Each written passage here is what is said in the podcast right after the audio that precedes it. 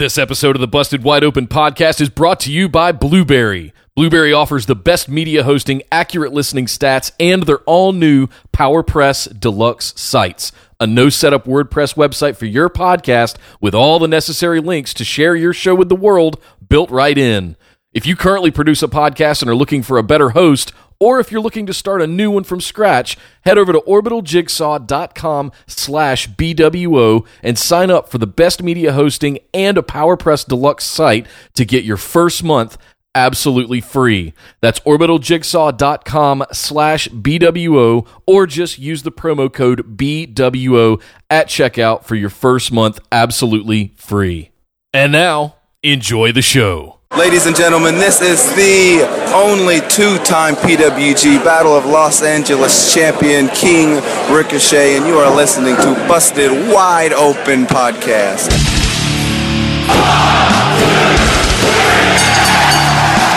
You're listening to the Busted Wide Open Podcast, dropping the elbow on the hottest topics in sports entertainment and the world of professional wrestling. With your hosts, Nick Howell and Sir Ian Dangerous. Coming to you from the Orbital Jigsaw Network Arena in sunny Southern California.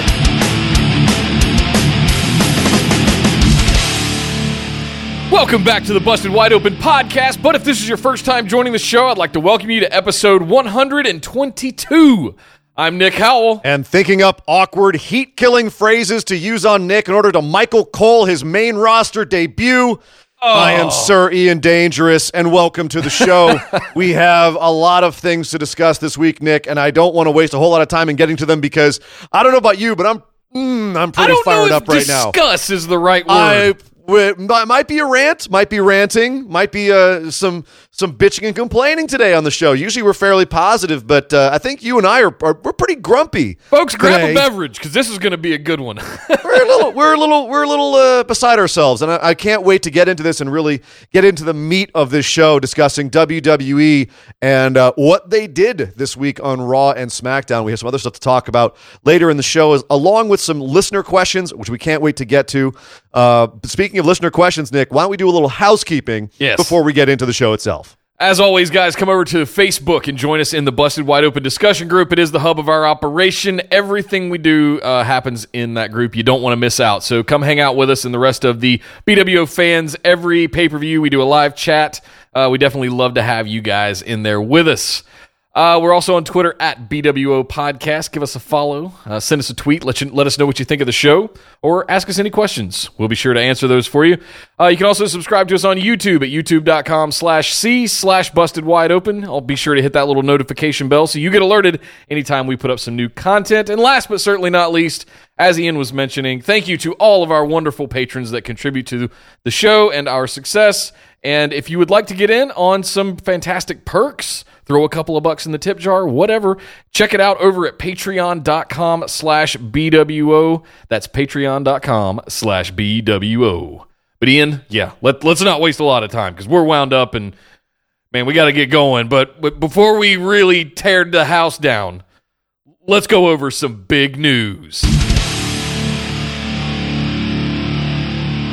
Well, the big news this week has to do with the WWE Hall of Fame. And let's get this out of the way right now so we can just have this on the shelf on the sidelines while we discuss what happened on Raw and SmackDown. And the big news this week with the Hall of Fame is that the first inductee, or inductees in this case, uh, for this year's Hall of Fame are D Generation X. And it sounds like they're doing like the, the, the full roster of DX. Uh, The Shawn 99 Michaels, Triple H. 2000 DX, the New Age Outlaws DX. Yeah, like like like prime era DX, not not Rick Rude, Shawn Michaels, and Triple H. Uh, but this is this is Triple H, Chyna, Shawn Michaels, Road Dog Jesse James, Badass Billy Gunn, and X Pac. Uh, that that six person D Generation X will be inducted into the WWE Hall of Fame. The, not the biggest news in the world. It was just kind of a matter of time, especially with most of these guys either big figures in the WWE like Triple H and Road Dog, or uh, just being you know famous wrestlers on their in their own right like X Pac. Or, or Billy Gunn. Billy Gunn's a little surprising to me, and there's already been a little bit of uh, talk about wh- uh, whose shirt is he going to wear when he shows up to accept the award because he's currently working for AEW. But uh, the big news here, the biggest news about this, and the reason it's at the top of the show, is that this means that finally Chyna, probably one of the most meaningful women when it comes to women's wrestling, uh, at least in the mainstream, is finally getting into the WWE Hall of Fame. Something that five years ago was pretty much speculated could or would never happen because of some of the stuff that uh, she got into towards the end of her life, her tragically short life, uh, such as you know getting into adult films and being just kind of somewhat off the rails in general. Is a very sad end for Chyna. But um, they, I remember, you know, the last time it was really seriously brought up, uh, the year of her death. Triple H said something to the effect of, you know, I could see it happening someday, but not right now. And I think one, I think that history will have will prove him right in the sense that uh, there's it's been a bit of a lessening. People are looking more at her entirety of her work as opposed to just her last few days. I don't know. What do you think about uh, Chyna going into the Hall of Fame, Nick? I'm all for it. Ninth wonder of the world. You know, just fantastic personality and very polarizing figure, especially during that era. And you have to think of things when I, when I when I think of Hall of Fame inductees. It's real simple for me. I focus on why they're getting into the Hall of Fame and what def, what era they were in and did they define that era. And you can say what you want about DX, but they were a very very large part of the Attitude Era, it, wholesale. Like they were from beginning to end, they were involved somehow. Triple H and his feuds with Angle and Stone Cold and Vince McMahon and The Rock. You absolutely have to consider Triple H and Shawn Michaels. Um, I think you, like you said, Road Dog is getting in there because Road Dog, Billy Gunn because Road Dog, X Pac New Age because Road Outlaws. Are, New Age Outlaws are one of the greatest tag teams in, in WWE history. Sure. And I could still recite Straight word for word their entire entrance because I used to stand up and mark out at it every time they came out. Same. Full disclosure. Um, As far as Chyna goes, though, she she set a bar that we have yet to see again, and frankly, probably never will. Uh, with someone who is that prolific of a bodybuilder, uh, had intergender matches, just everything. Beat Jeff Jarrett. Beat Jeff Jarrett for the for the Intercontinental title. There you go. Was one of the one of the first women in the Royal Rumble. Uh, it's a lot of benchmarks that she set. Yep. Um, and from you know what everyone has said, whether it's X Pac or Mick Foley, or full disclosure, myself.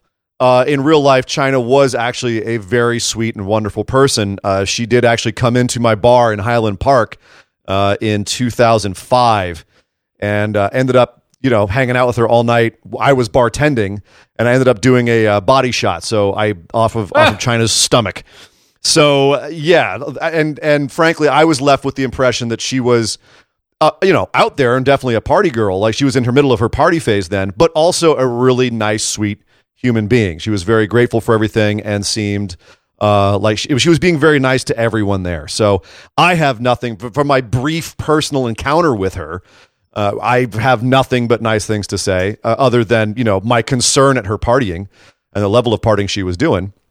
But you know she has a reputation for being a genuinely sweet person, and it's hard not to look at how she exited the WWE and everything that happened afterwards as her getting done a little dirty by the whole thing. And I don't really want to go down that path too far. The, the No. fact of the matter is, ultimately, she's now being inducted. The question really remains will she be inducted eventually as an individual? Because right now she's going in as a group.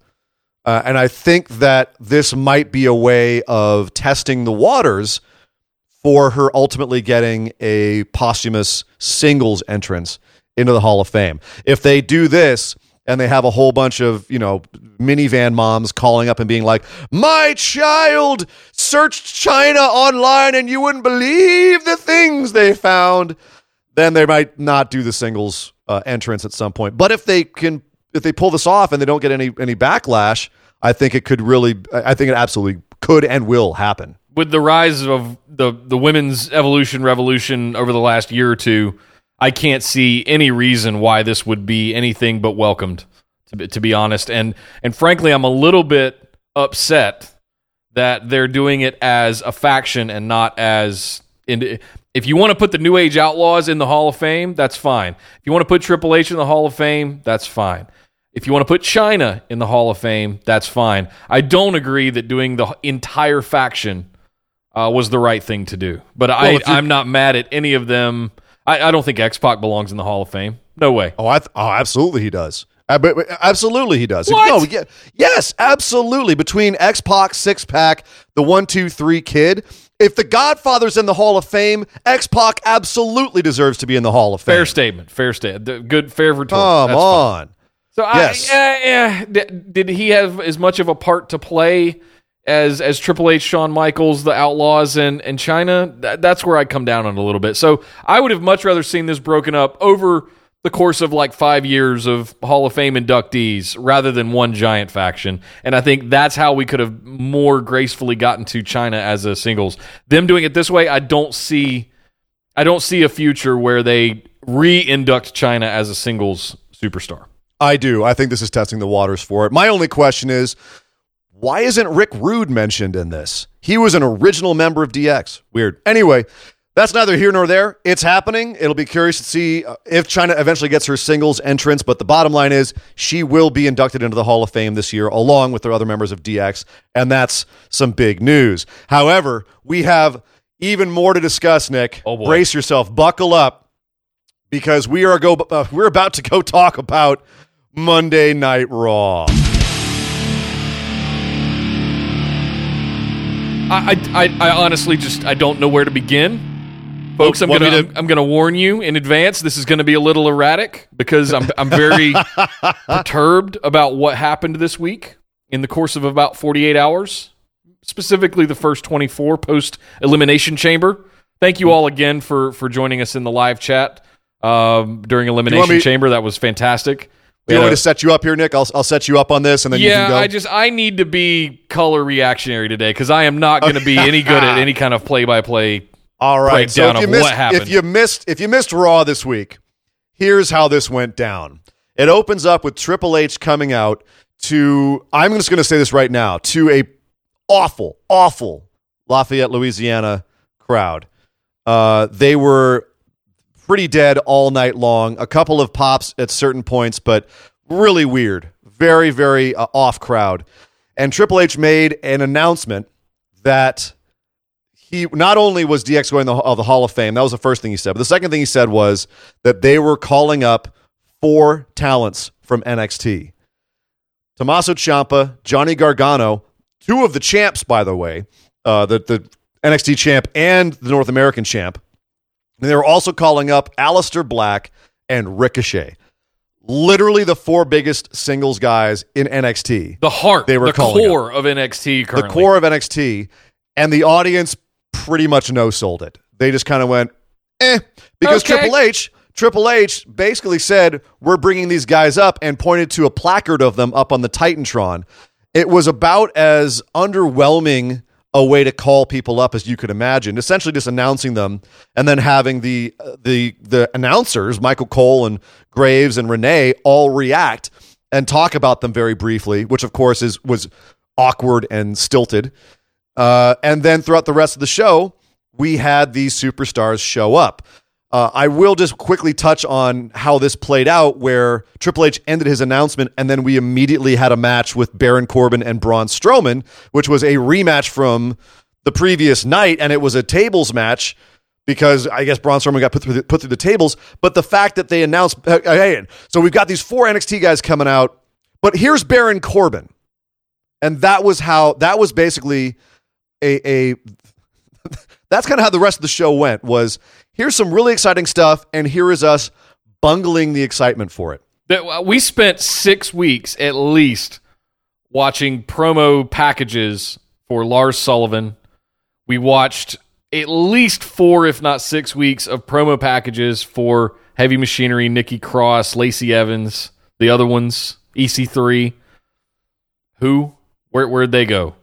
We've we've seen Lacey Evans and Heavy Machinery in various weird spots over the last few weeks, but where we were so invested in Lars Sullivan. We know that he's disappeared. Where is he? Is is, is he up we don't know. killing sheep in the on top of a mountain somewhere? I, I just I don't understand. Like, how can you? Let's just to juxtapose what you just laid out. We spent Is killing sheep? Wait, hold on, hold on. We stop. Let me talk about something you said. Is killing sheep a euphemism for battling anxiety and depression? no Because that's apparent. That's apparently what he's suffering from.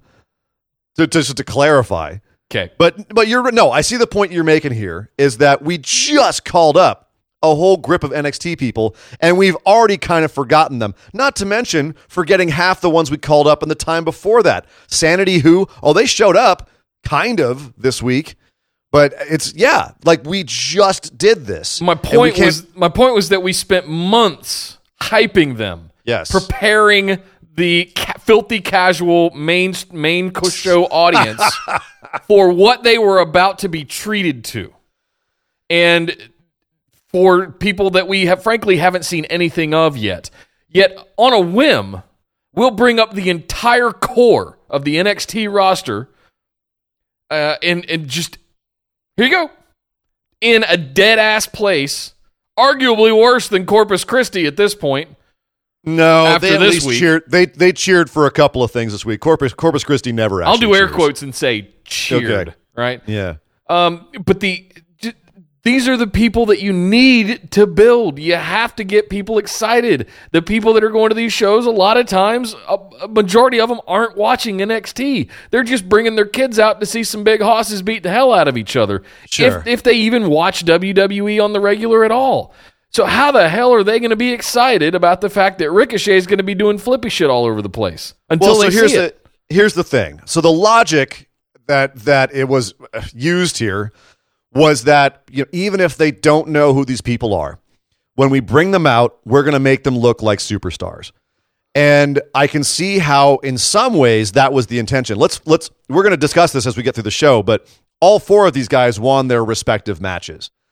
Um the the problem was how they won, how the commentary dealt with them, and just how they were handled in general within those matches that we really that I really have to discuss because they could absolutely have saved this after the Triple H opening, which I didn't feel was, you know, terribly exciting, but also was not the end of the world. You know, they can't, they can't predict a crowd, and some crowds would have freaked out when he did this. This crowd was not that crowd. Very lackluster NXT chance at one point. But yeah, that it could have been saved. Um, so after the Corbin and Strowman match, which Strowman won with a power slam through the table in the corner, whoop de doo. Uh, which didn't I don't know why he had to get his win back from the night before. I'm not sure what the idea was here. Um, Paul Heyman came out, gave a lev- gave another spiel about how great Lesnar is. They did this a couple times during the show where they showed off Lesnar's history, and we'll get into that when we talk about Seth later.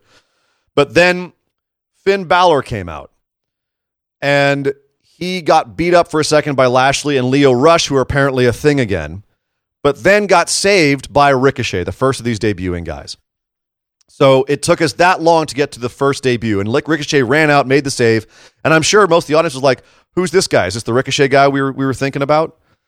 Um, it wasn't done in a way that made it exciting the first time one of these NXT guys came out. A lot of them were wondering who he was, and the you know it, how do you how do you have that be the first one? At least Aleister Black had his entrance. At least DIY had their individual entrances. Um, and it's it's like you said, it's going to be a little scattershot here because there's a lot of aspects I want to touch on, and I want to talk about the individual matches as well. Um, but the first thing I want to talk about is how they introduced these these guys individually.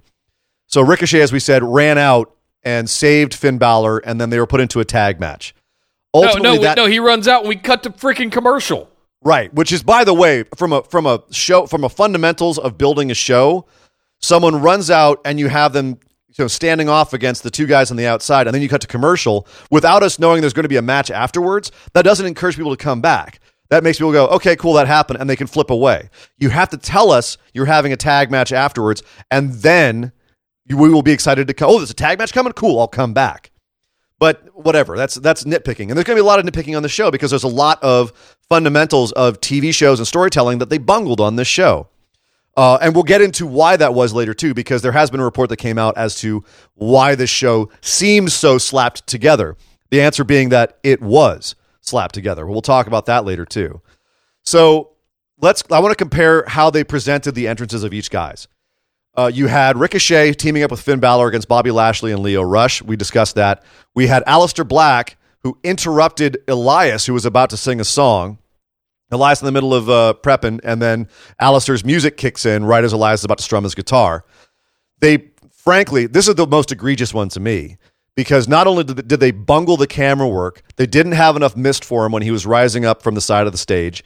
Uh, they also, the, the most egregious thing was Michael Goddamn Cole and the stuff that he said that the, the, the way that they were selling Aleister Black continuously in NXT. If you watch NXT, Aleister Black, they almost never talk through his entire entrance. They let it, him get halfway down the ramp before they start talking. But here, the second his music kicked, blah blah blah blah blah. It's Aleister Black. He's a he's a loner. He's a weirdo. He's he's he represents the blue collar people who have issues and they don't know if they fit in with society. Every one of his tattoos tells a story, and they go off. And the worst one was he's a moody individual from Michael Cole. Michael Cole called him moody, moody on his debut. You took away all his mystique by having Michael Cole come up with the worst lines for this guy imaginable. It made him seem so uncool, and the whole thing was forced and corny. It, I was, I. That's the angriest I was this Raw, was how they debuted Aleister Black. At least, and then of course in the match with Elias, it was a competitive match. He didn't even kick his ass that hard. So that made no sense to me either. I, okay, Nick, and I'm sorry, I'm kind of ranting here. I know you're going to. Oh, I'm just rants. letting you go. You'll have your rants today too. I have no doubt. Oh yeah. Uh, this week, this same week on NXT, go watch Aleister Black's entrance and compare it to his entrance on Monday Night Raw and a, a certain extent SmackDown too, because they were all there as well. They let him completely get halfway down the ramp, like all the they they get all the, the the images of the smoke and the candles and him rising from the mist and he walks down the ramp in this darkness and like the the red poking through all the blue and gloom. And as he gets halfway down the ramp, Nigel McGuinness says, "The devil's envoy, wings unfurled. This week is a harbinger of fury." And like that kind of poetic imagery for this guy, it creates a mystique. It creates this feeling of mystery that was completely and utterly blown on Monday Night Raw. And I know I shouldn't be surprised.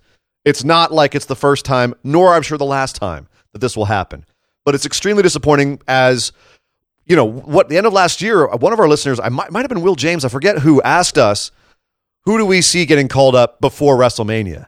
And one of the people we said was Aleister Black. And you and I both, correct me if I'm wrong, Nick, were dreaming of how they would call up Aleister Black in the middle of, you know, some angle in the ring, and all of a sudden the lights go down and his cord hits, and everyone in the arena goes, "Oh my God, it's actually him! He's here!" Yep. And then he just silently rises and stalks down the ramp. And as he gets there, the uh, announcers freak out. Oh my God, it's Aleister! The opposite of what this was. His entrance to me is very akin to the Undertaker's. You have Yes. to take your time with it. You got to nail it. But if you pull it off, it's it it's as it can be as powerful. Like I the first time I saw Aleister Black's entrance 2 years ago almost on on NXT, I got goosebumps. Legit. No no And then- bullshit. Oh, I forgot, Nick. The first thing that they made him do in the ring was give a promo. They had him cut a promo on, on Elias. And as one thing that we've always criticized about Aleister, one of the things that you shouldn't have him do is freaking talk. He's not a bad talker. It just doesn't go with the rest of his image. nope. But yet EC3 can't cut a promo in three weeks. Okay. It's this, yeah, it's this kind of exposing of weaknesses that makes me insane. Sorry, uh, what was your take on on these two entrances? Just we'll start with Ricochet and Aleister. Well, the the whole idea of debuting somebody to a, a baseball card on on the Tron essentially is what that was a headshot. And here's Ricochet, and they're going to be doing tonight. By the way, here's Braun and Corbin again. Uh, and then Finn comes out. It was as you described, and out of nowhere, with no introduction, no real entrance, Ricochet just comes running down the ramp. Who the hell is this guy? Well, and we'll be right. Cut to cut to commercial. Back from the break, five to almost ten minutes later. Back from the break, uh, authorized by Triple H. We now have a six man tag match. that bullshit that they do. And it's Ricochet and Finn Balor now. who's Ricochet? We know who Ricochet is. Well, you But- know, the, the audience at home does. The audience there didn't know, but the audience at home knows because they wouldn't shut up about how special he was and how you're about to have your mind blown. Which is don't tell us, show us. Don't tell us. You know what I mean? Having Michael Cole tell me how cool Ricochet is is the fastest way to kill my appreciation for how cool he is. As far as Aleister goes, uh, I believe what I said previously, it was end of last year. We were talking, I think it was after Survivor Series sometime in December. We were talking about NXT call ups, who we thought was going to come. I honestly didn't think they would bring any of them up until after WrestleMania. I think I remember saying that. But if they were going to bring somebody up, I think Aleister would have been one of them and to have a big WrestleMania moment with that friggin' entrance. And I remember saying specifically that they had to nail the entrance. Yes. No, that's you And- and- absolutely did. And this week they they completely effed it up. It, it- you know, it wasn't even utterly. a good college try. They they completely and utterly effed it up. And the- I the camera nobody work, gives everything. the- he had he had the opportunity to be this generation's Undertaker, and they completely effed it up. Well, again, I think that he's got enough going for him that this is uh, none of this, none of this, as much as we're going to be bitching and complaining, none of this is irredeemable. And frankly, a lot of things were done better on SmackDown the next night, unsurprisingly.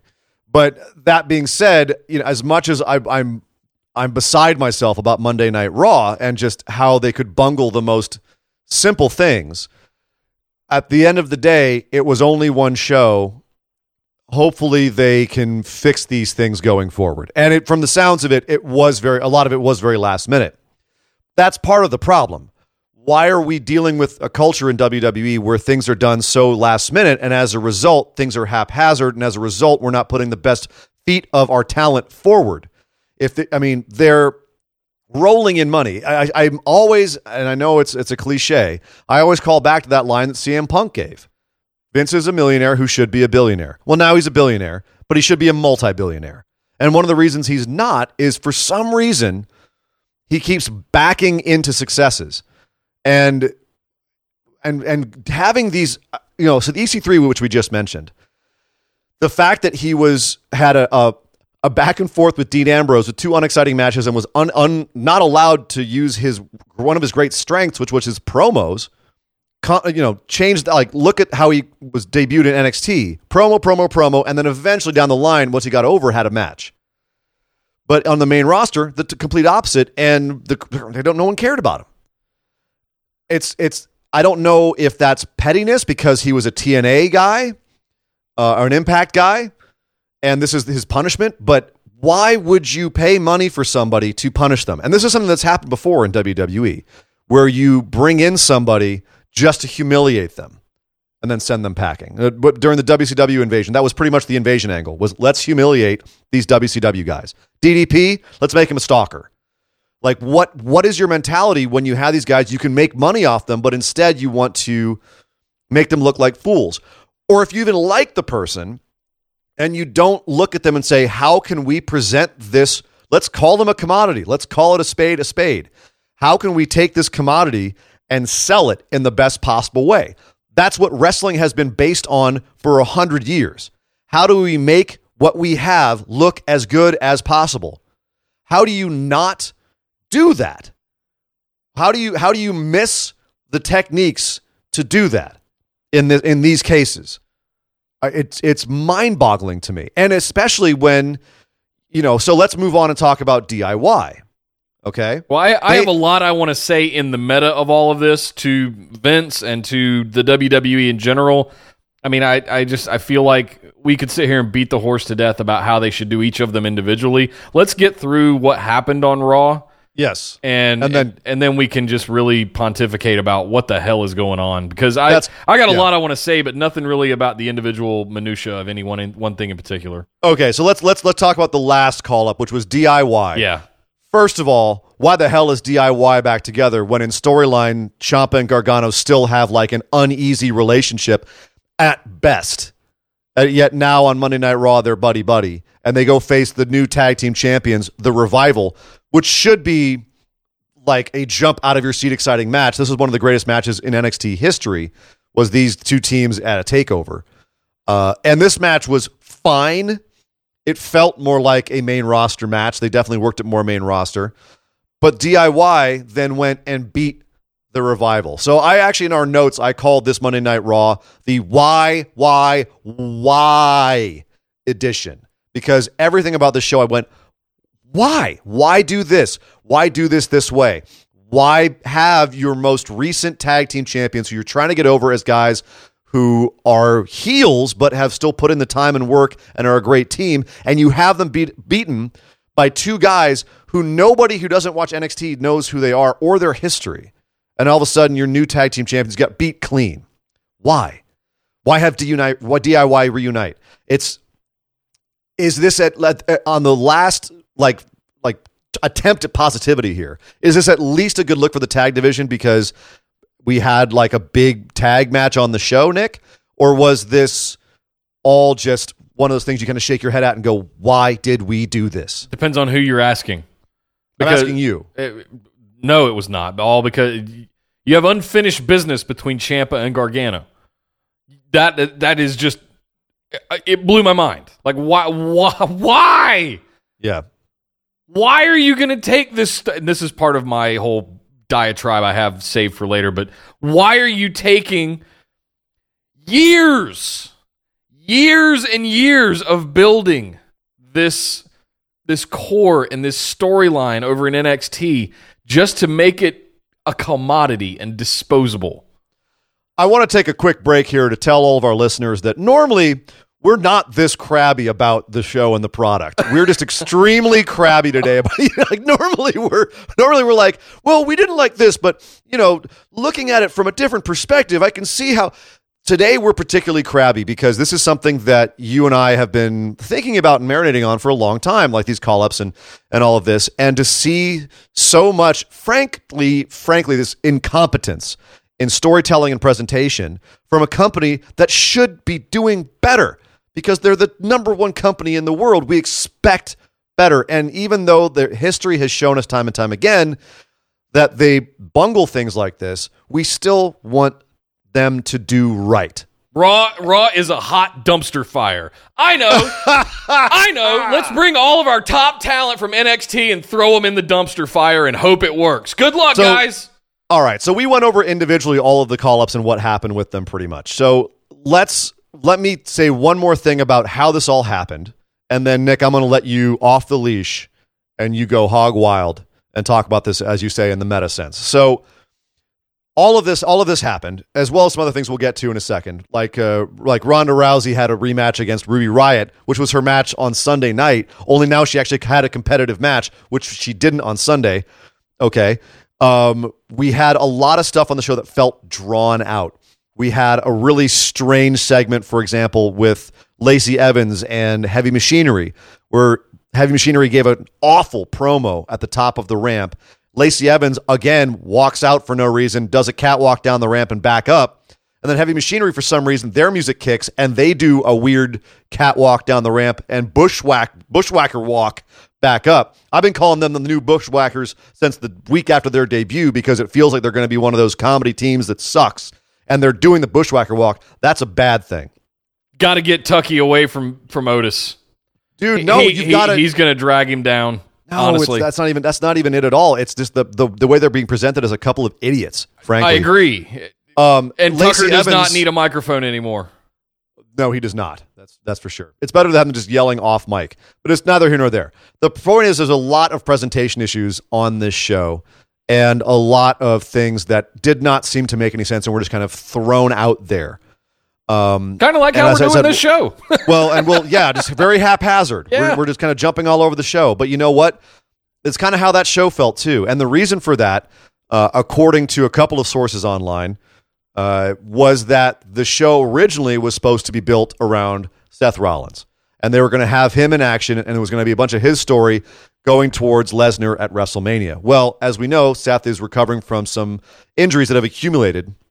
So he was there he gave a promo. I thought a, very nice babyface promo. Obviously, you know Seth's very good at that, uh, and it was juxtaposed with some footage of Lesnar being Lesnar, and Seth basically saying, "Yeah, I'm going for this." But that was all. That was all we had from Seth Rollins was this kind of fatalistic promo uh, and then a really strange Dean Ambrose face moment. I don't know. We'll talk about that later.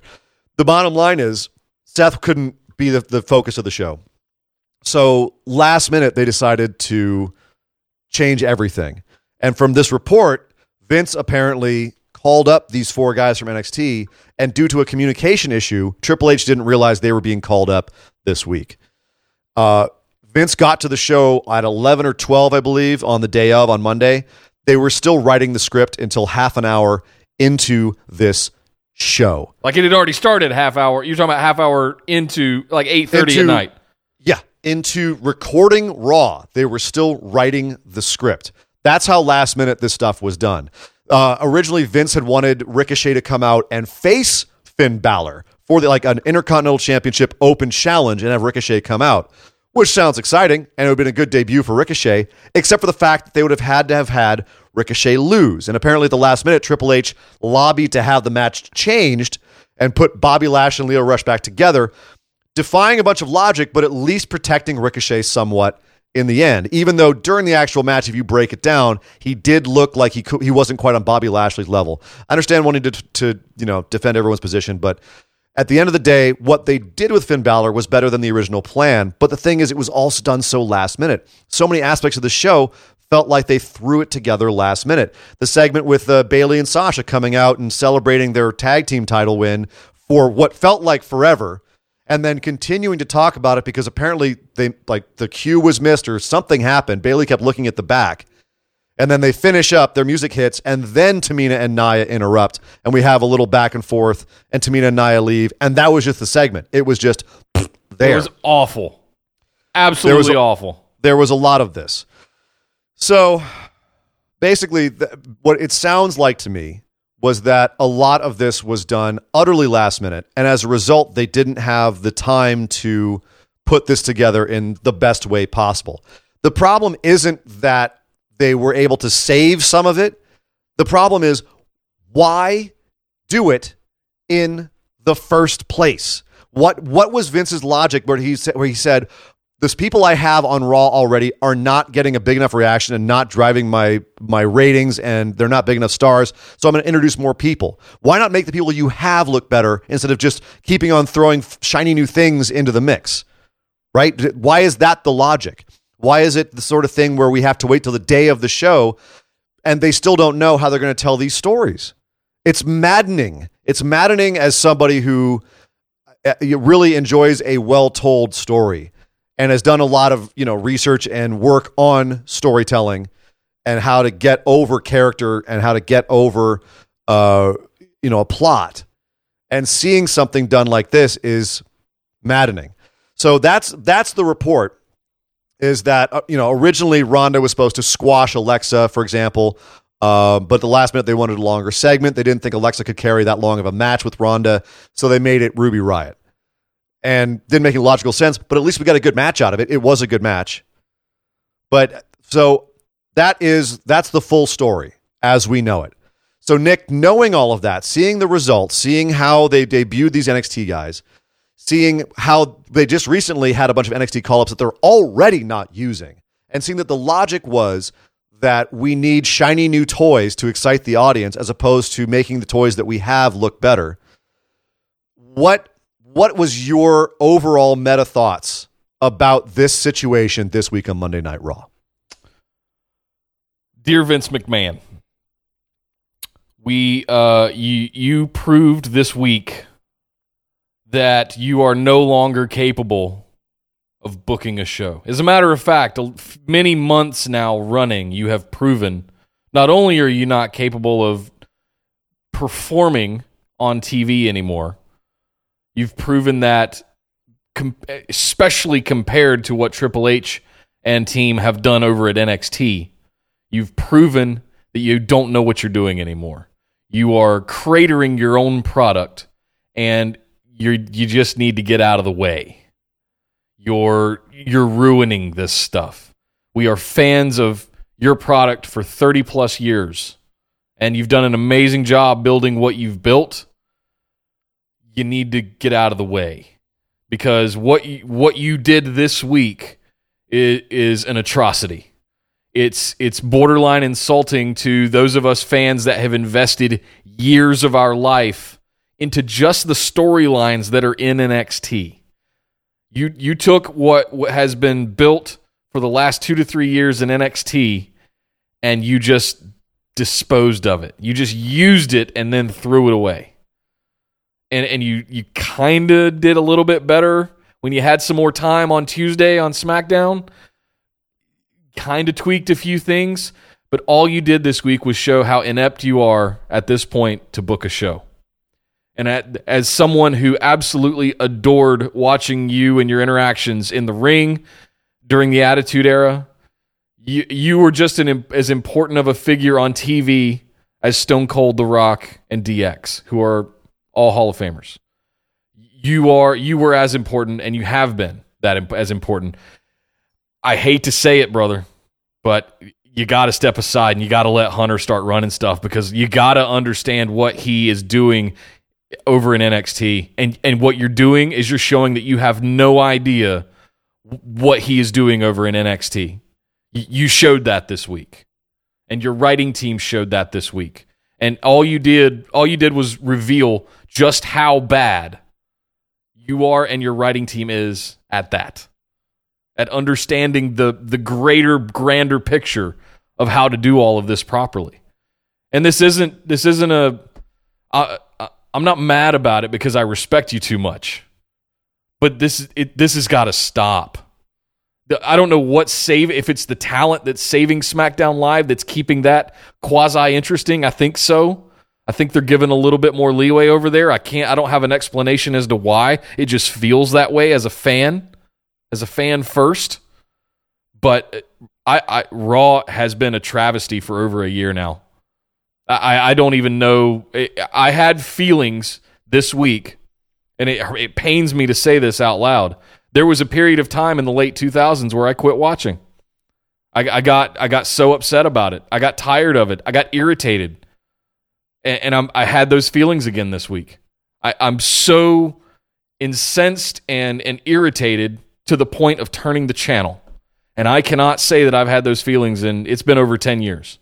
So Uh, ultimately, you got to do something, dude.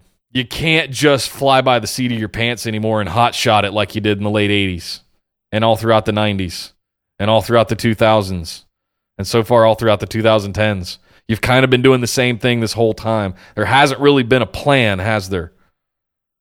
But it's starting to show. We're getting smart. The social media and the internet is getting smart and we're getting wise. And there's a, so much more revealed about the business today online. And you can't get away with that shit anymore. And your tactics of bringing up top guys that have spent years, that are champions over on your other brand, that have spent years building the storyline. Let's just use Ciampa and Gargano.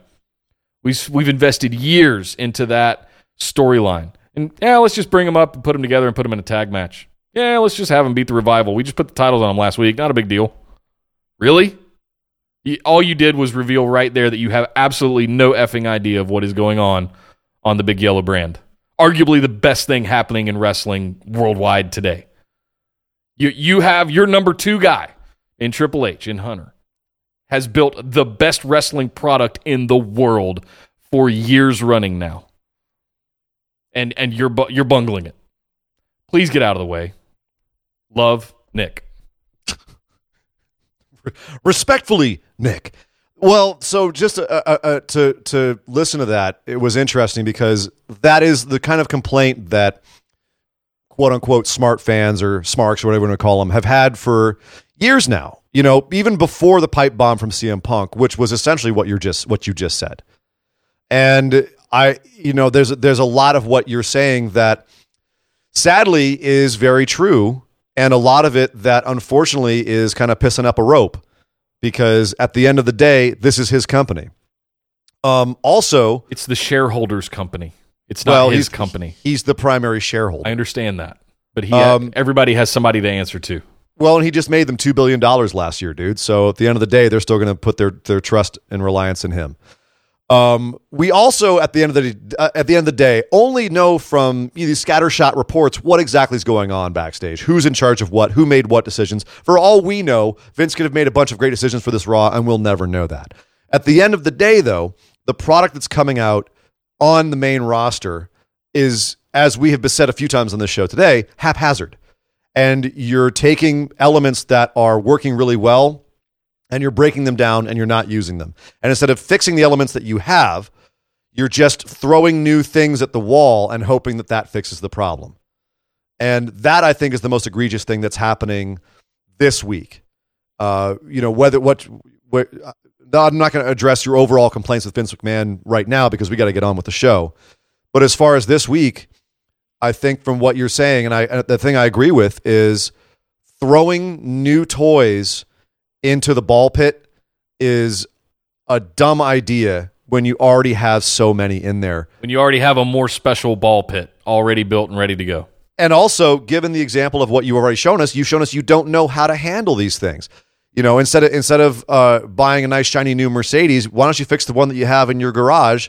It's going to be cheaper, and you already know what you got with it. You know why? Why is why do you feel like the authors of pain aren't worthy of a big push and, and rehab? It wouldn't be hard to rehab them. No. Uh, you know what I mean? It wouldn't be re- it wouldn't be hard to rebuild sanity as a scary force. But instead, we you know there's a lot of superstars that you have already in your brand that you could make into exciting stars. But the problem, but part of it is, is that we're, they're overexposed. We see them every week, and one of the reasons why it's so exciting to see Ricochet, DIY, Aleister Black, we NXT, we don't see them every week. You know, we see them every once in a while and see them on the main roster once it's exciting. In six months, if we see them every week, they're going to be just as quote unexciting as everybody else, unless you handle them well. And looking at Aleister particularly, unless you give him a certain level of respect and mystique. Undertaker is Undertaker because they took a really goofy gimmick and gave it respect. They respected it. They said, let's not make this goofy. And they, they tried sometimes. I'm looking at, at fake Undertaker they gave him some goofy ass shit to work with sometimes, but they that they were able to keep a level of respect to it overall. And if, and of course the fact that Mark Calaway is just fantastic, you know, and a, and a brilliant guy. But anyway, anyway, uh, so Nick, we have gone on for this for long enough. Obviously, we are disgruntled with how the NXT call ups were handled. We're disgruntled with the state of the product, the fact that it would be handled in this way, so so just egregiously uh, and last minute hot shotted. Uh, and and the talent that we've invested, as you said, very very truly, the talent we've invested time in in NXT, uh, coming up and having a lot of these fantastic storylines be disregarded, uh, seemingly, it it's it's a little it, it's like being a cat pet the wrong way. I want to be clear. It pains me to say what I just said. Yeah, it it it really does for fans well, for pure fans of wrestling that we have been for decades. We don't and, do the show because we hate the product. No, of course not. Um, and and for being Vince was one of my favorite foils and characters on TV and wrestling, maybe ever. He's in that list. The the, the interactions that he had during the Attitude Era were brilliant. Well, uh, and let's so yeah. to see some of this stuff getting kind of I don't know. I don't want to repeat everything it's, again. To, to call a spade to call a spade a spade, there are a lot of brilliant things that Vince has done. The reason we have this product at all is because Vince is a genius. He also uh, is apparently having has a lot of habits that are very deleterious to his product as well, and is is really holding it back from what it could be. They have all the money and all the talent in the world. You cannot blame the talent for the product that we're getting. You nope. can't. They have all the talent in the world. There is no excuse for them not to be used better. It's the reason we have AEW, frankly. And, and, and whatever it's going to be, whether it's going to be a, a, a, bust or it's going to be hugely successful, it would not exist if we didn't have two guys who didn't want to go to WWE and the Young Bucks because they knew they would be misused, or one guy who was misused in the WWE and forgotten about Cody Rhodes, and he got pissed and went off and did his own thing, and now it's coming back to bite them in the ass. Hey, so, some happy notes um, to close out Raw here. Being a Charlotte boy, I'd be remiss if I didn't say, Ian, we're getting old. Ric is turning 70. Oh, dear God. Hey, what, seven, seven zero. I didn't say seven, seven zero, 70 years old. Dude, I, I've long since gotten past any concept of, of worrying about getting old because all of my heroes are, are dead and all of my enemies are in power. I'm not even worried about it anymore. Ric Flair is 70. Great. Okay. Keep Well, doing that- those rap videos, Ric. Live your best life, man. Dude, Ric Ric is amazing. I'm looking forward to his birthday party next week. Interestingly enough, also next week we got Brock Lesnar will be on the show for once, and Roman Reigns will be coming back to discuss his leukemia. So there, here's the here's the final thing I I'll know say how about to this fix show. it, Raw. Here's Let's have Roman. Reigns come back and talk about cancer. Well, Raw was up 12% this week, so Vince's idea about popping his ratings worked. It was up 12%. But the thing is, the third the third hour fell off precipitously. Once people realized Becky wasn't going to be on the show, they tuned out. So maybe it was didn't work as well as he thought. So we'll see if those if those numbers continue to trend upward next week uh, with all of these things that they're throwing at the wall to try to build towards WrestleMania, uh, or at least get it get the ball really rolling, get get people watching before WrestleMania. One of the reasons you tuned in to Monday Night Raw back in the day, back in the Attitude Era, was what is Stone Cold going to do next? Sure. And I guarantee you the reaction is the same for Becky Lynch uh, uh, for people to tune in. Last week she showed up and beat the hell out of Ronda Rousey and, and Charlotte Flair with damn with a crutch. Let, busted uh, Ronda wide open and bruised up Charlotte's arm. Prop, props to both of them, by the way, because apparently they both told Becky to just go for it and hit them as hard as she could, and she did, And she did. and it looked great. It So was I, I was tuned in this week waiting. What the hell is Becky Lynch going to do next? When are we going to get that next moment? I don't want to miss it. she's gonna And get then We don't arrested. even we don't get her. she's gonna get arrested if she comes to the arena. Okay, let her get arrested. Cool. That's great. That's cool. That's gold. Anyway, doesn't Drive, she wasn't a, there. drive a truck into the limo. You know, just do something. that might be uh, getting it a little bit too close to home. But uh, at any rate, yeah. So we we went over most of the things that were on Monday Night Raw this week. Uh, there was also a match between uh, Kurt Hawkins and Zack Ryder versus Lince Dorado and Grand Metalik. Kurt Hawkins, of course, ate the pin. I don't know what's going on with them, but it's just more tag team nonsense. I don't think they're making either team look fantastic here. Um, that's, your that check, was boy. Raw Enjoy enjoy the ride. that was that was raw. So it was it was definitely a. there was some good stuff. Here's the thing: as much as we just bitched about it, they did pull some good stuff out of there. The crowd did get really hyped for Ricochet at the end.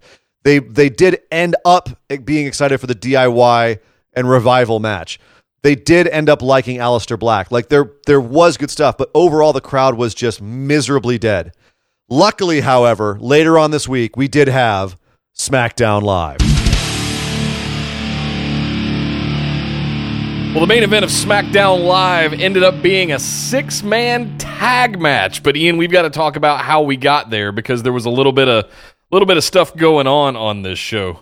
There's a lot up- of lot of bit of stuff going on. Yeah, we open up with Shane McMahon coming out. Um, apparently, The Miz wanted to apologize to him.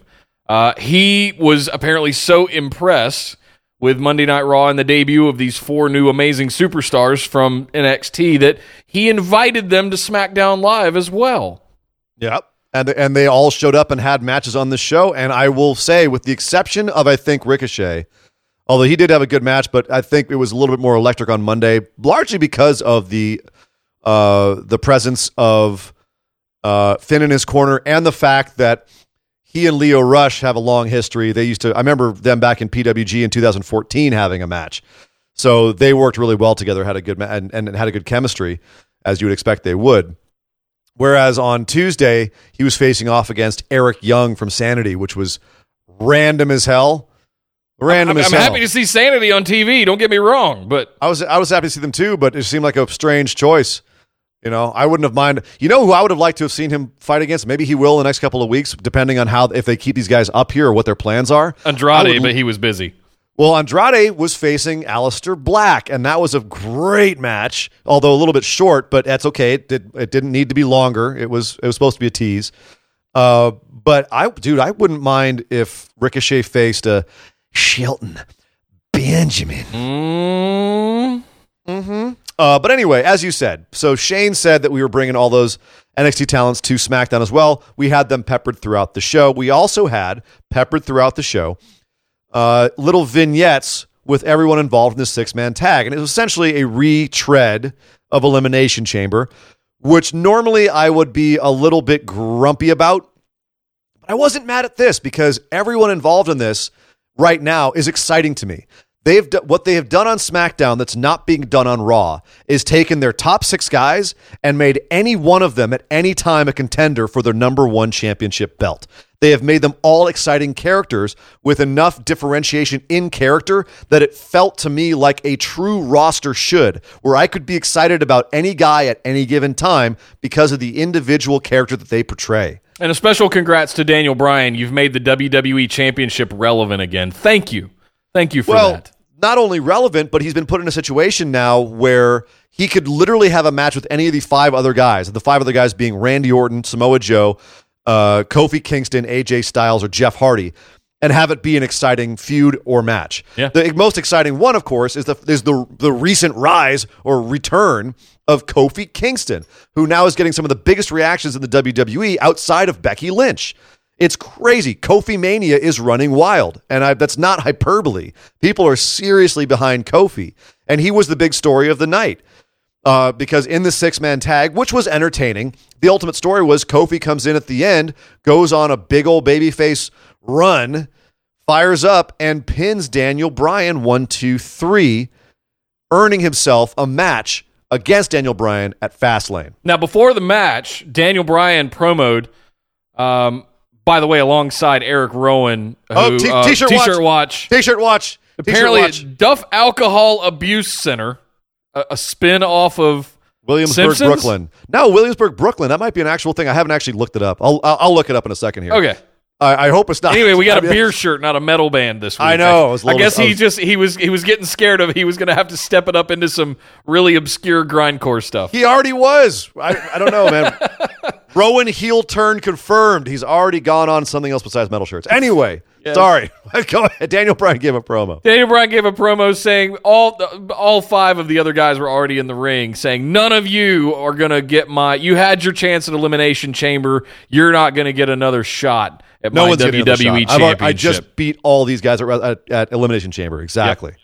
And uh, at ultimately, after Kofi pins him, Shane McMahon comes out and announces that his ma- that his contender at Fastlane will be none other than Kofi Kingston.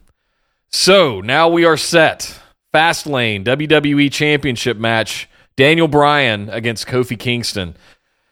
Okay, um, let's talk about this for a minute because I think all excitement and ski aside, do we really think they're going to drop the belt on the B Show pay per view before WrestleMania? No, I don't think so. Unless No. unless some stuff got really, really weird. kind of did Um, this week, to be honest. But Uh, Uh, yes, but I, here's the thing. I agree with you. This feels more like Daniel Bryan versus Roman Reigns, uh, whatever it was, two or three years ago, where everyone wanted Daniel Bryan to go, and Roman he had to Roman Reigns had to basically work through the fan sentiment about Daniel Bryan, and so they had that match at I believe it was Fastlane or Roadblock, the the, the before WrestleMania event, and we all were like, well, maybe Daniel Bryan will actually win here and go on to WrestleMania because it was for the WrestleMania main event. And no, of course not. Roman won, and the next night Daniel Bryan said, "Oh, "I'm a fan of Roman Reigns now." So this feels to me like that. Like this is a gimme to the fans. Uh, yeah, Kofi will have a match. He will lose that match, and then Daniel Bryan will go face someone bigger, like AJ Styles, at WrestleMania. That's what it feels like to me. By the way, before we uh, continue with this, uh, a, a two seconds of research, and I found out that Duff's Brooklyn uh, Alcohol Abuse Center is a bar, a heavy metal bar specifically in Brooklyn, New York. And I know that fantastic. the guy who's the guy who's my bassist in my band actually has played a show there. I just I just found all this out. So nice. yeah, so it's actually it is not as I initially thought an alcohol A rehab's clinic. Yeah, I thought he was like I thought he had like a, a charity shirt on for the kids. No, it's a bar. It's a heavy metal bar in New York. That's, That's, awesome. awesome. Yeah. So If, there, if, there go. if you happen to be We- going to WrestleMania, be sure to go over to Brooklyn and check it out. seriously, uh, That sounds like my kind of joint. Rowan's Rowan's t-shirt watch once again pays dividends. Yes. So that's look at that. So anyway, yes, as you said, uh, Kofi Kingston at Fastlane. Don't see much coming out of that. I think that if they're if they're smart, I mean, I don't know if they can build AJ to be as exciting as Kofi. And I'm trying to do the math to figure out how Kofi could have a match at Fastlane and then have a more exciting match against Daniel Bryan at WrestleMania. How they it, could make it would have to work. be some kind of stipulation uh, match at uh, some kind of last man standing because of the stamina, endurance, and endurance of these two guys. I could see a last man standing match for the championship between the two of them as a stipulation at WrestleMania. I, I think that would tear the house down, and people would go batshit. ladder match, ladder match between Sure. Kofi and Daniel Bryan at WrestleMania. Sure. sold, sold. Or even I don't care. Make it a three way. Put AJ in there. I don't care. That's too many three ways. If you have, uh, you know, the the women's match as well with Charlotte, Becky, I'm not convinced Ronda, that's but- what's happening yet. Oh my God! I've been telling you it's happening since November. Anyway, uh, when will you believe me, Nick? John Cena's winning his 16th at WrestleMania. Yeah, you didn't. You didn't believe me. There was going to be Roman Reigns and Brock Lesnar last year. You're not believing me. It's going to be a three way with the women this year. It's okay, dude. We've only been doing this show for two years. Who who who won the Pickums at WrestleMania last year by a mile? Who hasn't won any other pick'em since? Doesn't All matter. right, moving moving on. Does does matter? It does matter. These things matter. Wins and losses matter, Nick. Wins Not and the losses, WWE. Wins and losses matter. God damn it, God, son of a bitch. All right, moving back to uh, SmackDown. Um, one last thing with Kofi is that yes, there I could see a way that the fan support would Daniel Bryan him, ironically, to a main to a, an event with Daniel Bryan at WrestleMania. Well said. That's a good but- way to look at it. You know what I mean? But like, but right now, Kofi Mania, I think, dies at Fastlane. That's just that's just the way it feels right now, and that sucks. One little thing about Kofi before we move on to all of the NXT matches, uh, the call up matches on the show. Uh, Kofi Kingston, I, he got his back.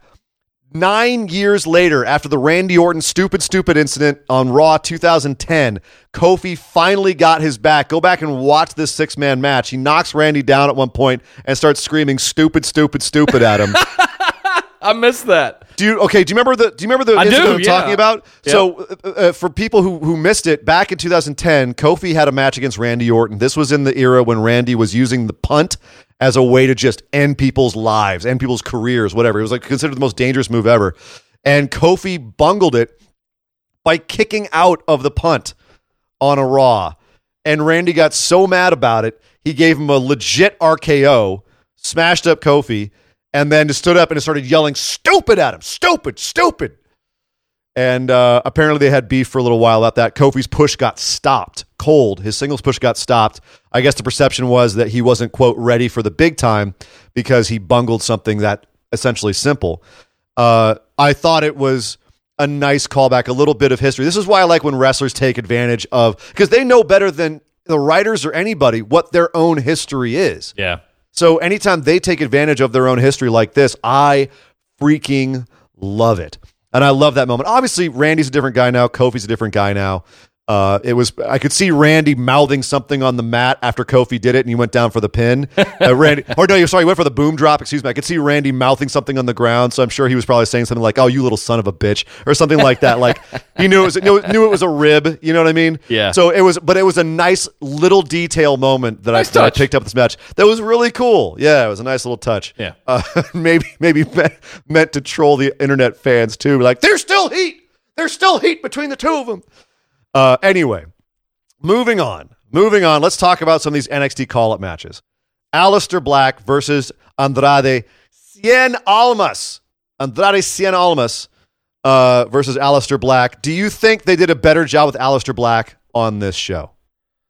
I, you know, at a certain point, I, I stopped paying attention to the little details, and I just tried to. sh- After the travesty that was Monday Night Raw, I, I tried to just sit back and live in the moment, Okay. and, and just and just be a fan, and not critique every single little thing. It was better. It was better than what they did on Raw. okay. Good. That, Uh, was, it was that still was not for, yeah. as like the camera work was a little better. It wasn't as good as NXT. No. Yeah. Well, there and the announced. Oh uh, God, Todd Todd Phillips, Corey Corey Graves, thankfully jumping in with his stuff about the left hand path and making it sound a little bit more mystical and mysterious. What even is that? Who cares? I don't The care. whole- That's the point. Yeah. It- It's called Mystique for a reason. It's supposed to be mysterious. Make people wonder what it is because that keeps our interest. And they did that a lot better on SmackDown with Todd Phillips not going overboard with the horrible, horrible descriptives and adjectives like Michael Cole did on Monday night.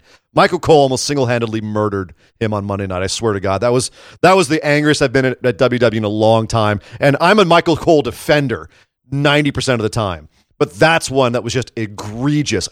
Who wrote that? Fire them. Oh, excuse me. Um, so yes, a better introduction for Aleister Black for the uh, Andrade Cien Almas match, and then a quite a nice match. Um, although it was it was always it's always interesting to watch Zelina Vega cheer on her husband as he's getting his ass kicked. but anyway, that's neither here nor there. Uh, this also was kind of a retread of a dream match. Uh, Aleister, of course, won his first NXT championship from Andrade Cien Almas. So that was a that was a nice call, a couple of nice callbacks actually in their move sets to that match. Uh, but you did see Aleister pick up the win here, and God, dude, did Andrade sell that black mass kick like a he got just a shotgun to the head or what? There was that. There was the double knees off the top turnbuckle by Aleister. There was the double knees into the corner by Andrade. Uh, Just this whole thing was a complete throwback to last summer when they had their their big match. And I'm a yeah. woo. I'm a little sad that the, uh, the Rey Mysterio angle seems to have gone away for some reason. But if we if we were to looking at a, a longer term feud between Andrade and and Aleister, I wouldn't be mad either. Nope. Those guys can work. Nope. Um, let's see. We also had DIY was backstage. Who? DIY. You know, I don't know who that is. Hashtag DIY. Because I, I haven't watched NXT for three plus years ago or two years ago. Oh, you know, Tommaso Ciampa, the NXT Oh yeah, champion. yeah, that I know that guy. What's, Johnny Gargano, the North American champion. Uh, I'm being a well, sarcastic butthead right I- now because this No. is exactly what they should have done when they were doing the writing. What if people don't know who DIY is? Take your pills, Sorry. Nick. Take your pills. It's okay. Um, on the upside, they did do a pretty good introduction into their into their new attitude when the bar came up and challenged them to a match. Uh, this was a good visual too because Tommaso Ciampa and Johnny Gargano are not big guys, and Cesaro and Sheamus are, and so it was uh, it was nice to see DIY looking like the kind of the the the, like the little underdogs, like the angry underdogs. And then they went out and had a really nice match with the with the bar. You know, a, a lot of people forget how great the bar are because they've they've been used so poorly a lot of times and are, can be kind of dull, but they're fantastic workers. And this was a fantastically worked match. The one exception being, of course, when uh, Ciampa came off, he tried to, uh, I believe, it was a power bomb uh, or something to to to Sheamus, and Sheamus came down. Or he was trying to jack his back with the legs. I don't know. Anyway, I got to go look at what it was exactly. But basically, Sheamus came down on Ciampa's knee, and it looked bad for both guys. And it's it's a really lucky that Ciampa seemed fine for the rest of the match. It was a really the, scary spot. That's the other consideration you got to take into here. You've still got an unfinished storyline and two straps around these guys' waists. What if one of them gets hurt? What are you going to do over on NXT? Yeah. So, oh, uh, it was a sunset flip power bomb. That's what it was. And he just his foot slipped. Anyway, but the end of the day, they beat the bar, and they are former champs, so that still made DIY look good. Um, it was weird to have the two of them acting like they were okay with each other and and being faces. Like face Ciampa is a weird, weird thing to me. I'm still not quite wrapping my head around what the thought is. Even though the announcers are still saying he's dastardly, uh, it's weird to see him and Johnny being okay. And I think the tension that he and Johnny are trying to kind of insert in there is messing with what they're selling us as to who DIY is. I'm not even going to sit here and pretend I'm okay with this in any capacity. It's you know, the, I understand that. Are, was this a house show? Are you just throwing guys together? No, this is SmackDown, dude. And and the the fact I I'm back up on my soapbox again. Unfinished storylines. I, I'm not leave? done with the other story over in NXT, dude. Knock it off. There's Oh, plenty one of of the other greatest- tag teams for the, the greatest stupid bar storylines to of all fight time? every Yeah. night. Yep. Well, that's the thing is, are they calling them up as this is the, so this one thing we didn't talk about on Raw is no one has said if these guys are permanently called up uh, or in what capacity they're called up. Are Gargano and Ciampa a tag team? If No. so, if so, God help them. Uh, you know, are, are these guys permanently going to be on the roster traveling along? Are they on SmackDown? Are they on Raw? Is there going to be a, a united brand after WrestleMania? It's not going to be a shakeup. It's just going to be united brands, and these guys, are, everyone's going to be a cross brand, kind of like what they're doing with Heavy Machinery right now and all the other call ups. Like, what is going on? They have completely lost and track of the idea of people being assigned to specific shows.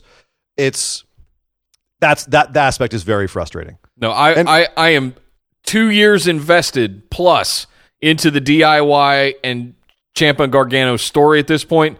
This is not okay.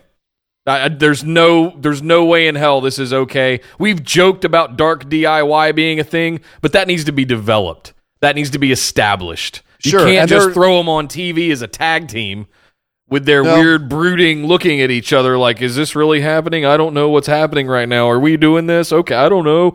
Eh. The thing is, is that Makes they looks could, like chumps, dude. they they could theoretically simultaneously develop that in NXT before WrestleMania, and we get you know we get the final conclusion of the story being Johnny joins up with evil Johnny joins up with evil Ciampa, and they become Dark DIY. The problem is, is that's a really sort of underwhelming finish to this story in terms of Johnny Gargano's arc. Uh, which is unfortunate because we at some point wanted Johnny Gargano to break free from all this and rise and take the belt off of Ciampa, and that was going to be his redemption story. If he doesn't get that, if he doesn't get that redemption arc, it is going to be a disappointing end to this. But you know what? At, at least, hopefully, they can get it to a point where it's acceptable uh, that they leave it. So I could almost I don't hear Triple Triple H's head popping and his heart exploding at this. that might have been mine. Mine too. But, But, uh, just the idea that they just oh, It's the problem is, is we're we're as you said we're so invested in that from watching all the product that we are we're kind of getting worked by this unintentionally and a lot of people who don't watch NXT are are wondering why the internet's blowing up and people are complaining right now because they're kind of like yeah I guess they're cool these guys they're they're they seem like they're fun they're talented Uh, his we'll cool. you know yeah whatever so uh, we'll wait and see how the main roster crowd ends up dealing with them so far Ricochet I would say is probably getting the best overall reactions just because He's the flashiest. And he had that, as we said, the match against Eric Young. The thing that, that Ricochet has done, and I've said this about NXT before, the thing that Ricochet has done, um, which was which was flying in the face of all of his critics, because his critics said that he was a spot monkey, a guy who just went out there and did flippy stuff for no reason.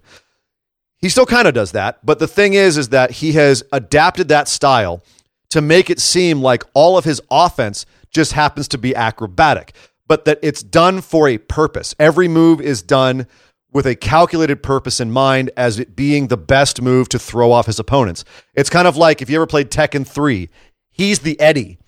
You know what I mean? He kind of flips around a lot, but at the same time, that shit's effective. And it can really mess you up if you don't know where he's coming from because it's such a weird style.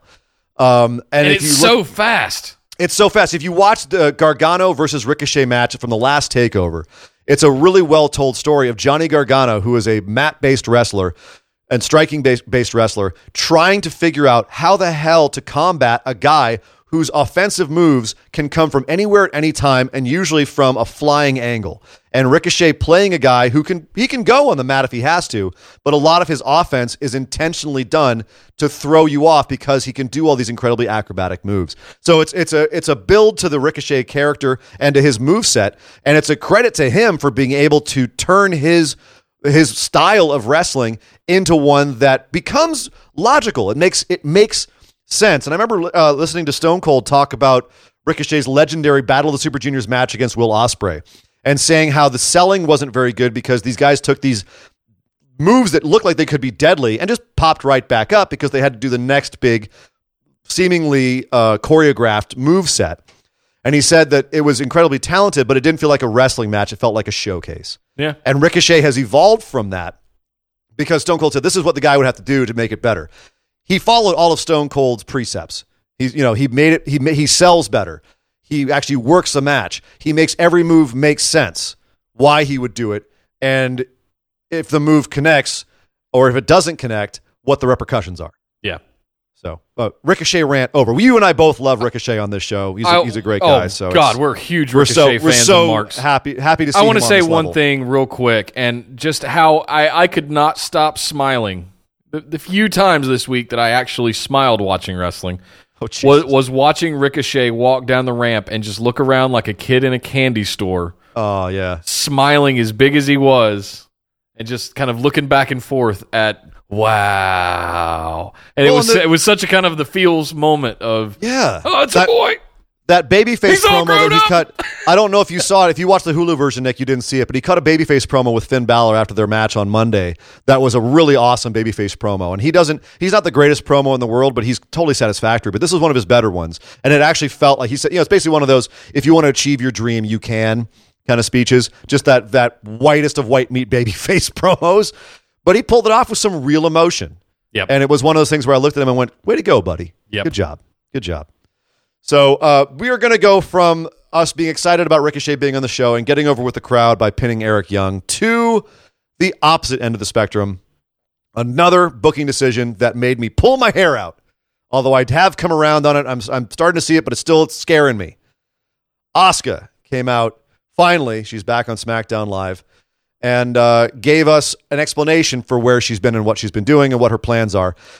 When asked if she, if she had anything to say about how the Raw Women's Championship was, has been the focus for the last few months, she said, "No, I don't really care. All I care about is my next competition and who I'm going to beat next. I've beaten Becky. I just beat her at Royal Rumble.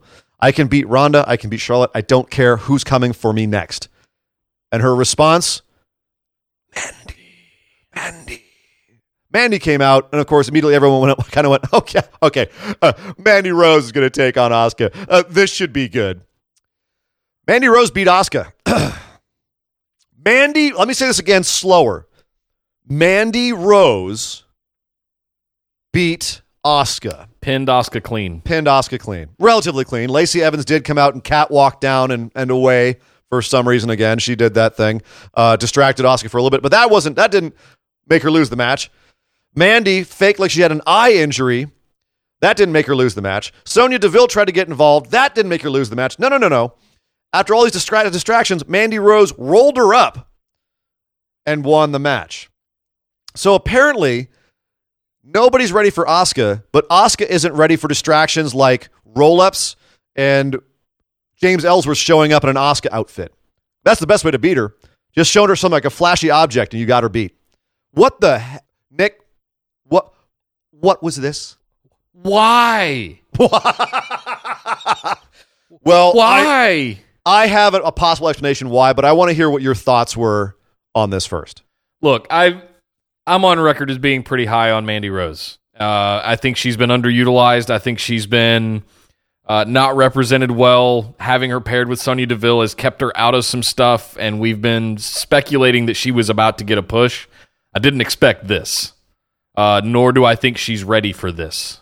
To be clear, um, I was surprised, but I wasn't surprised. I don't know how better to articulate that other than it's a it's a buff blonde girl that can that can wrestle pretty good. Uh, hashtag Vince McMahon. Hashtag uh, hashtag Vince's uh, what Vince's fetish. Yeah.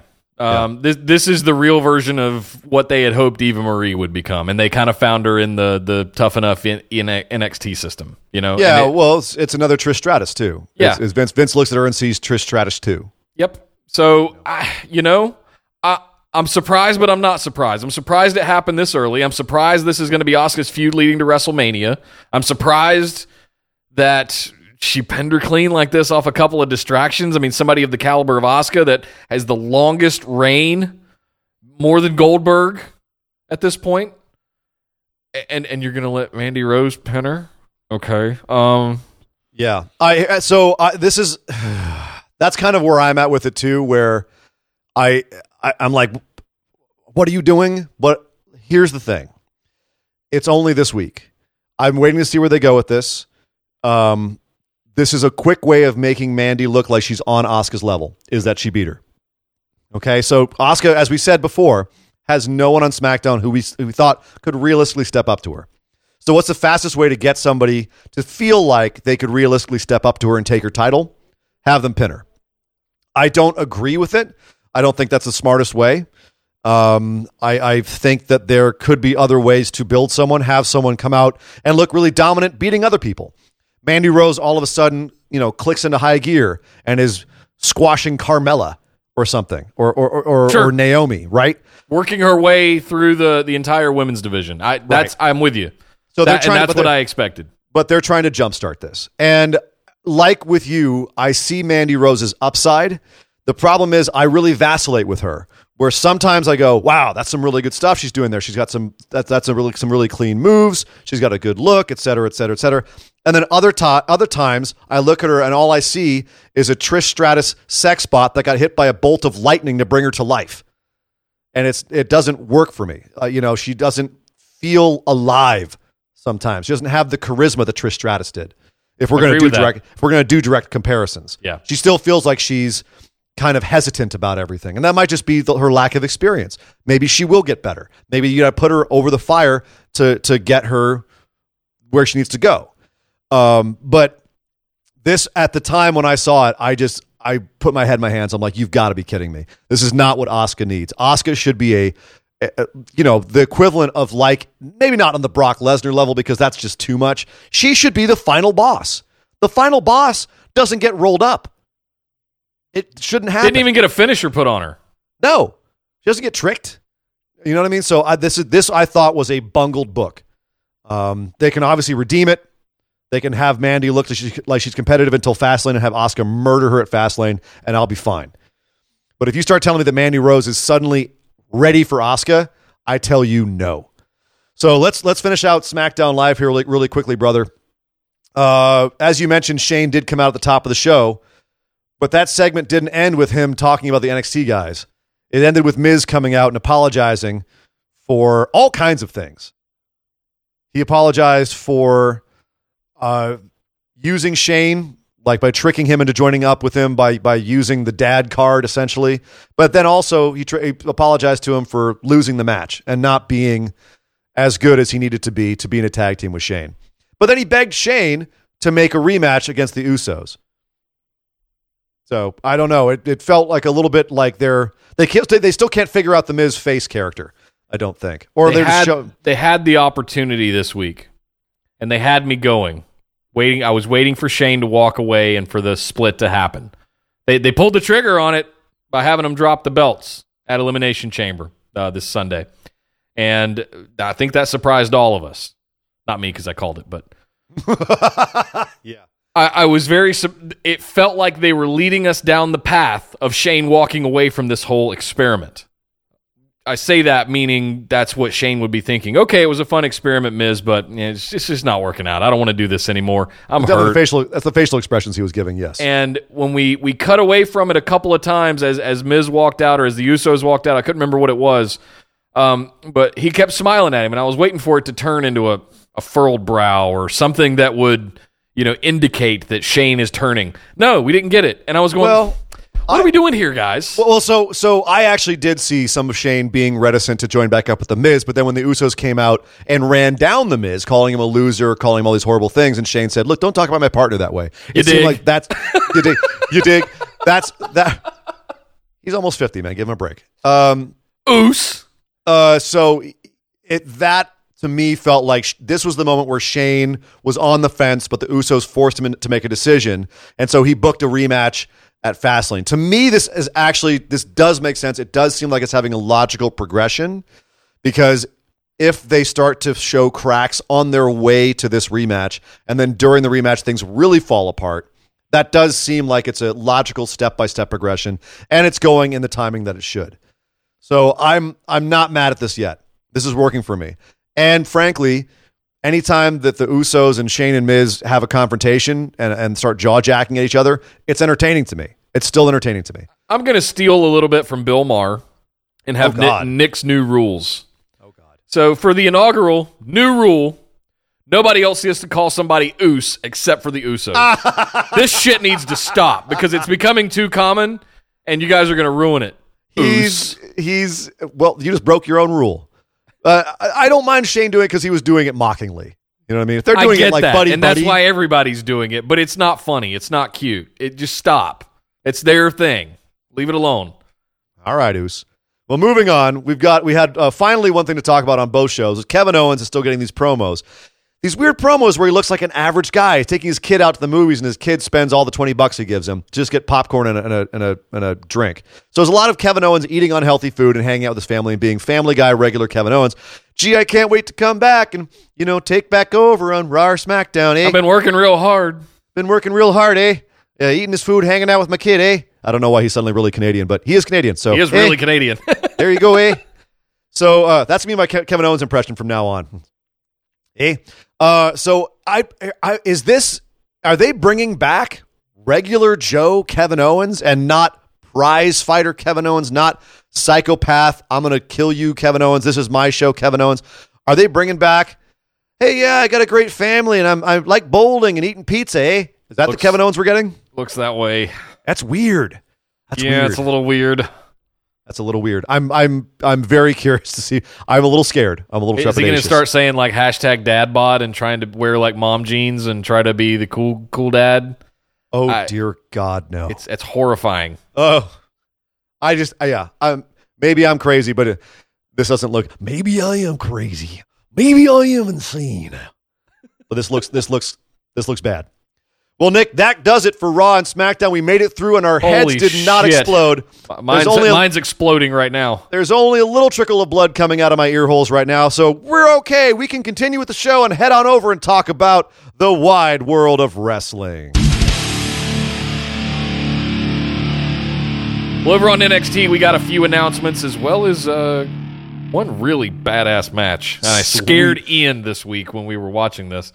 Uh, we got the announcement at the end of this, towards the end of the show. The Dusty Classic is back, uh, and the build begins. We got the announcement of the first four teams that are going to be in it: Undisputed Era, uh, Fabian Aichner and Barthel, Forgotten Sons, and the Street Profits. So the Dusty Classic is starting up. That was their big announcement this week for NXT. Uh, the champions War Raiders will defend against the winners of the Dusty Classic. So far, we've only had four teams officially announced: Undisputed Era, who you mentioned, uh, Fabian Aichner, Barthel, who you mentioned, Forgotten Son, Street Profits. So there's speculation on who the other four teams will be because that will affect how we can, you know, kind of handicap who we think is moving through to the end. Uh, we had a match where Aleister Black faced Roderick Strong and won, but then after the after the match got jumped by the rest of Undisputed Era, unsurprisingly, but then was saved by Ricochet. My take is that's a team right there. Ricochet and uh, and and uh, uh, Aleister, Aleister Black, Black. will make a team. We'll make one of the teams. So that leaves three teams that we don't know. My suspicion for those teams, uh, Burch and Lorcan, because they're a big tag team right now. They they've been making waves all over the tag division. I can see them being a part of it. Um, I wouldn't be surprised if just to give the NXT, the NXT UK guys some presence if Mustache Mountain shows up. Um, and finally, it's a, uh, to me, it's it's a no brainer. If they're on the main roster, DIY will be involved, and that will make it come. That will make it make more sense that they're a tag team on the main roster if they tag team together in NXT. Maybe we'll see some sort of explanation for how this goes down. So that's my suspicion for the Dusty Classic. Hmm. Now, looking at those four confirmed teams and four suspected teams, of those, who do you think would be the best option to go on to face War Raiders at Takeover? You're not going to like this answer. Oh, You're not going to like this answer at all. Forgotten Sons. so I don't like that answer at all, but I think you're right. And here's why. Because War Raiders Jaxson Ryker. Well, no, damn it, Nick. Not everything is about Jaxson Ryker. Would you leave him alone? Leave Jaxson alone. All right. Let's talk about the Forgotten Sons here. Uh, Realistically, they're the only like real heel team well, that's D- established. you could say DIY, but they don't need to be in the title picture. You could say uh, Undisputed Era. They were just the title picture. I don't think they should be back there that quickly.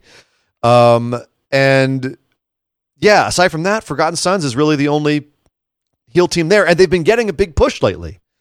And I could see them doing some stuff, as you say, with Jaxson Ryker, uh, and have them, you know, have that extra manpower put them over to the end. So yeah, that that I think might be if we're if we're speculating here, Nick, that I hate to say it, you might be right, and I don't Forgot- think that's the Forgotten Sons are a means to an end. You're going to hate this too. Uh, Jaxson Ryker is the, is the prototype. He he's the Oh my he's, God. he's the he's the experiment. He's the prototype. He's He's, you know, he's got the cut. They've just got to shape. They've got to chisel him out a little bit as far as his. He's- but he's he's got the chiseled. look. He well, that's not literally.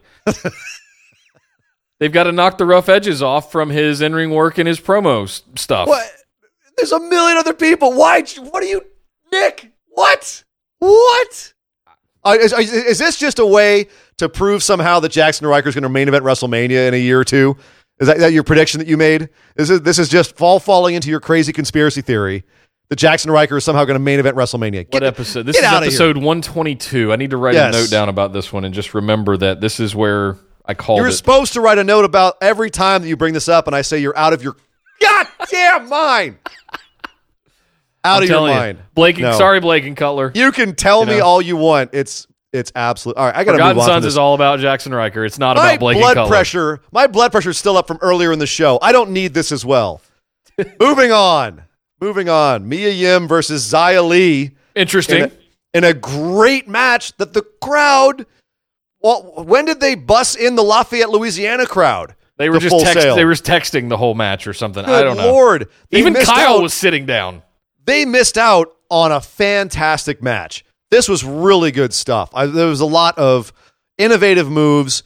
Uh, we got to see Mia Yim's uh, new Tron and song, and then her new finisher, which is a compact version of Eat Defeat, uh, and which uses the knee instead, which is great. Separates her out for a little bit. Xia Li sold it great. Xia Li was doing some great selling. Uh, Xia Li, by the way, is a cardio beast. I actually checked out one of her morning workouts the other day, and I'm still tired after watching it. But no, that she- crazy flurry that she had of, of Oh my god! karate or kung fu or whatever that was, and then Mia Yim just backing up, going, "Whoa, whoa, whoa, whoa! What was that? Hold on, That's some Shaolin shit right this is there. this is a wrestling match, Chun Li. Slow, Yeah. slow down." It was good stuff. But Mia Yim did pick up the win, as we said. Uh, got they both got jumped by Shayna and the Four Horsewomen after the match, and then were saved by some of the locker room, who were then beaten up again. Um, This So because this of a promo video package that we had had before, where Yeah. uh, Shayna and Shafir and Jessamyn Duke all went into the locker room, going, "This is my house. I run Yeah. shit." Bah, bah, bah. I like that kind of backstage stuff, but all Yeah. it, it all ends up in Mia Yim having a match with Shayna Baszler next week. She's already talking smack on Twitter, calling her Sharon Corbin. Mia Yim Twitter game on point. Yes. Uh, so I am looking forward to Mia Yim versus Sharon, uh, versus Sharon Corbin versus Shayna Baszler. She got me doing it. I'm looking forward to that match. That should be good stuff. Hopefully, as good as our main event for the night, which was the North American Championship match between champion Johnny Gargano, Johnny Champion, and Velveteen Dream. Now, Fantastic to, set, to set this up before we go too deep Oh, into I'm- it. I'm this, ready. This was the match that they double filmed, both of them winning yes. uh, so a we few didn't know who weeks ago, so this. we so that the Full Sail crowd couldn't spoil uh, anything that was uh, that was going to happen. Boy, did we get a match! We did, Holy and I- and- smokes! just so the audience can understand my pain, I was watching this match over breakfast when I get a text from Nick. And ladies and gentlemen, cover your children's ears. I get this text. this is why Nick, we're rated explicit. By the Nick way, Nick Howell. He, he texts me in the middle of us both watching this match simultaneously, and I'm eating a damn egg sandwich. And he sends me this I'm currently naked, covered in oil, and masturbating uncontrollably to this Gargano dream match. Just saying. you sick son of a bitch. I was eating. oh my I was god, eating. that match! That match was fantastic. Uh, Super Death Valley Driver. Oh my god! Like, how do you? How are you not dead? And it frankly, it didn't turn out to be a Death Valley Driver. It was more of a or Dream Valley Driver. Excuse me. It turned out to be more of a sort of a suplex, but It was still Oh. gnarly looking. And Oh Johnny. Gargano kicked out on 2.9999999. That was it was a- beautiful. yeah, it was a great match. Uh, obviously, if you watch NXT, you've seen it. If you don't, highly recommend it. Uh, Velveteen Dream, though, they the way they showed it uh, here, Velveteen Dream picks up the win. He is your new North American champion. Makes sense because Johnny Gargano is uh, looks like he's going to main roster. it's a, he's in a tag team now. Apparently, Yeah.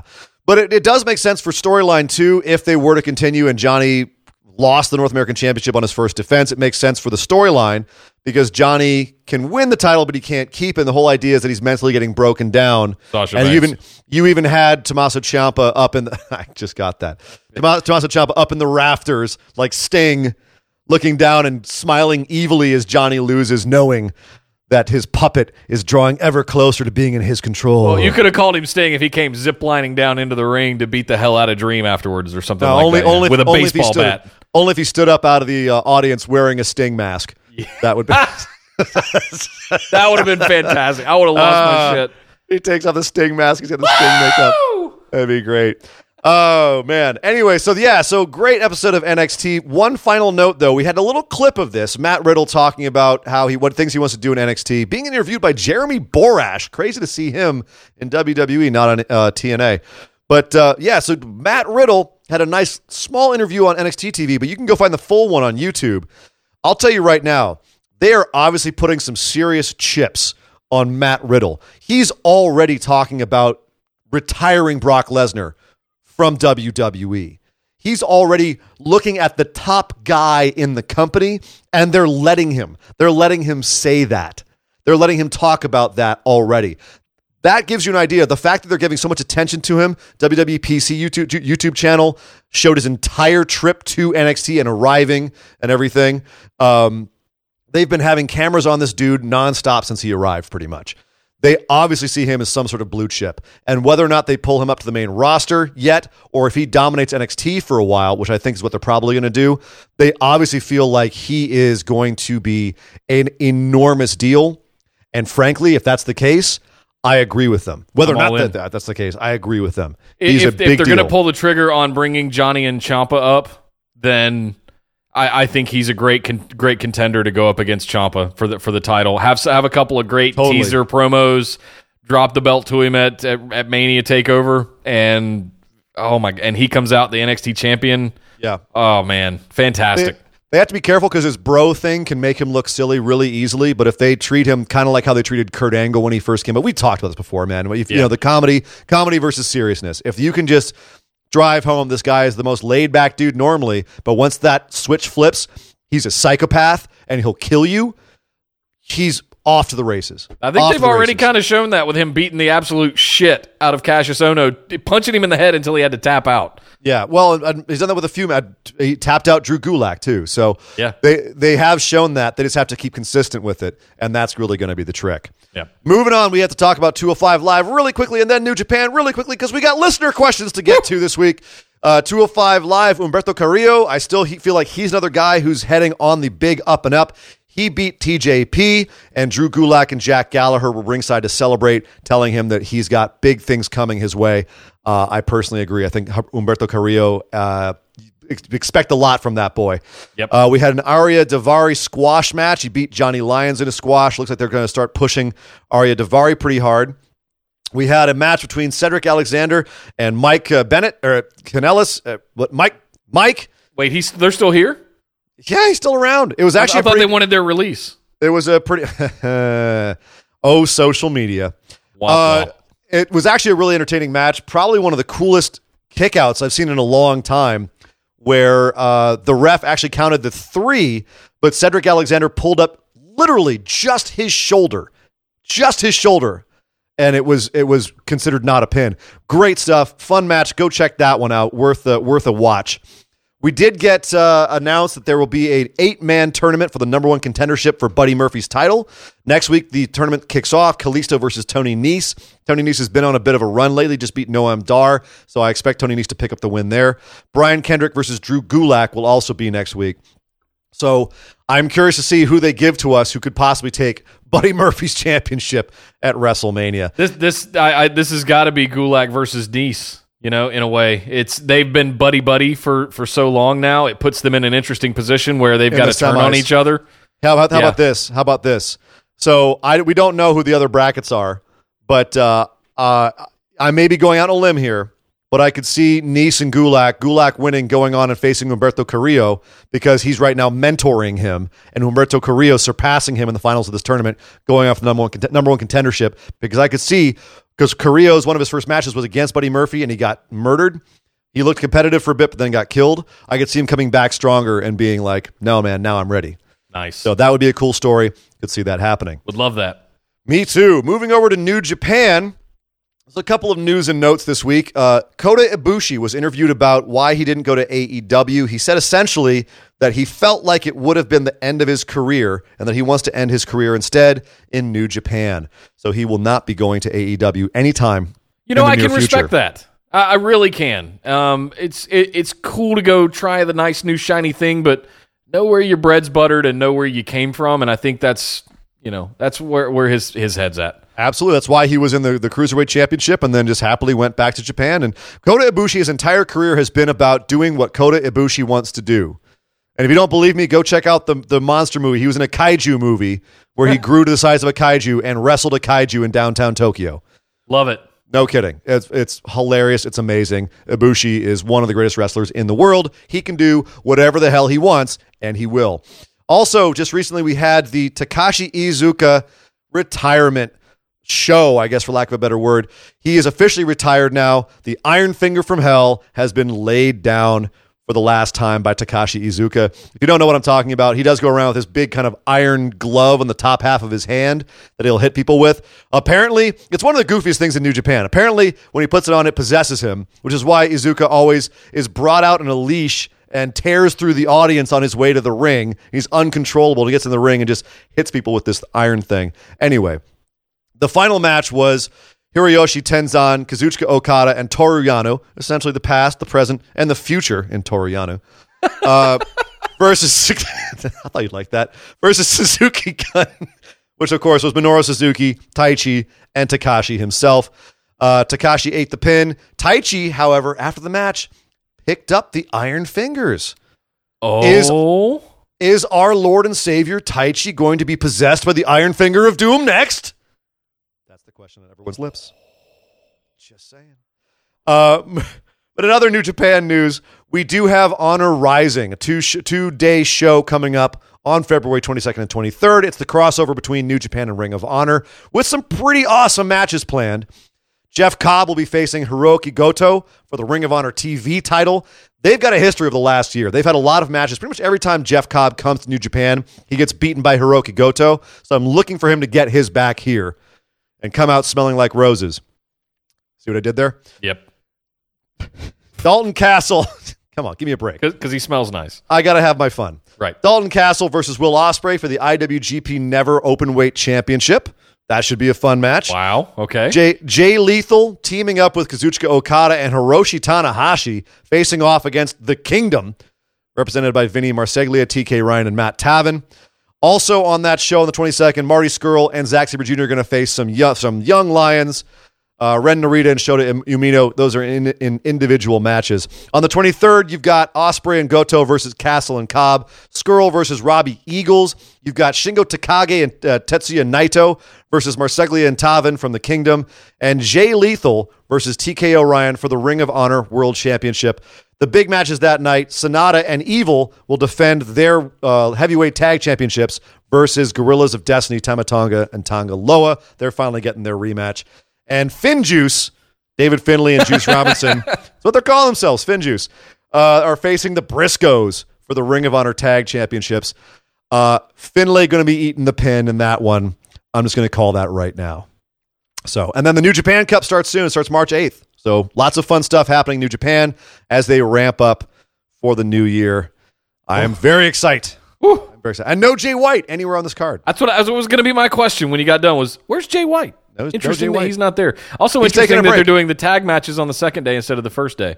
I figured they'd do the championship matches on the second day and the or, or Yeah. sorry on the on the second day and the tag matches on the first day. Well, they are having the they're having the Ring of Honor World Championship defended on the second day, so it, Eh. you know it makes Eh, sense, okay. sort of. Well, Ian, that's it for the uh, for the for the wrestling. Uh, we now have to move over to talk about some listener questions. Uh, thanks to our patrons, we have a lot of new patrons in February, and I just want to take a moment to say thank you, thank you guys. Uh, kind of. We're that much closer to the Nia Shrine. We are at 16 patrons currently. Oh, we're getting so close. We only need four more for Oh my the God. backdrop of the Nia Shrine, and for many pictures for the for the process to begin throughout the year of 2019. Every time except for WrestleMania that Ian beats me at a pay per view, um, We'll add me something. to add something to Yes. this this shrine on the wall. We need four more of you guys to sign up for the five dollar tier or higher.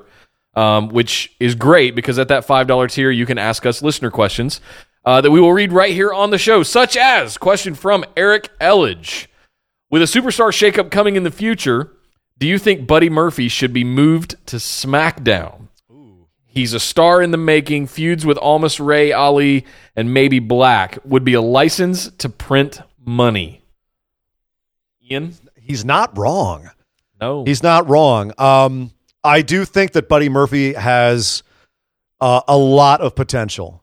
And right now, being kind of the big fish in the small pond over on 205 Live is only helping him. He's going to be a small fish in a big pond if he comes to SmackDown. And he's got to build himself up with the type of matches that Eric is asking about here, if they do that. What I worry about, though, is too many similar guys coming over to either brand and specifically SmackDown. All the guys that he mentioned on SmackDown, I think, would be competition, not in the kayfabe sense for Buddy Murphy. I think if Murphy ended up on Raw, for instance, he'd stand out more because there's less guys like him on that show. Would he be able to have as many amazing matches? No, but he has he's having a bunch of amazing of amazing matches in 205 Live. And it's not making that brand stand out anymore either. So I actually could see Buddy Murphy standing out more on Raw. But then again, we have no idea what the landscape's going to look like with the overall superstar shakeup. A bunch of these guys could go to Raw, and then that would actually open up some room in SmackDown for Buddy Murphy. As we've said many times, SmackDown is the better show to build guys on. They've even addressed it on the show with the with Shane's line, SmackDown makes them, Raw takes them. Right? Like that is they've addressed it.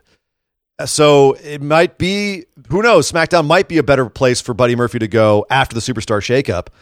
But I still think depending on who beats him at WrestleMania, if he's beaten at WrestleMania, let's let's be clear. Uh, you know, he's he might still have more things to do in 205 live. It would be weird to have a champion be so dominant and then have him leave after losing. It does make it seem like 205 live's not a big enough deal if he does that. I feel like Buddy Murphy was made relevant by putting a belt on him. They say that the belt doesn't make the man, but I feel like it made the man with Buddy Murphy. At least it cemented him as a serious, you know, uh, uh, not showrunner, but what's the word I'm looking for? Just it made him relevant. It made We him a top guy. It made him, it a, top a guy. top guy, sure. Um, and they, I think we always knew that he would circle. I don't think we knew that his reign would be this long. Maybe we speculated that once he got it, it would be hard to take it off of him because I think he needs it. Well, it was So- it was shocking when he got it, but you know, even though he got it in Australia, which made sense, I was Sure. surprised. I was surprised they pulled the trigger when they did. I was surprised they took it off of Cedric as quickly as they did. He held it for a while. He held it for a long time, Cedric. He didn't Yeah. defend it much. He didn't defend it a lot, That, yeah, that's that's what I meant. which is part of what the problem was.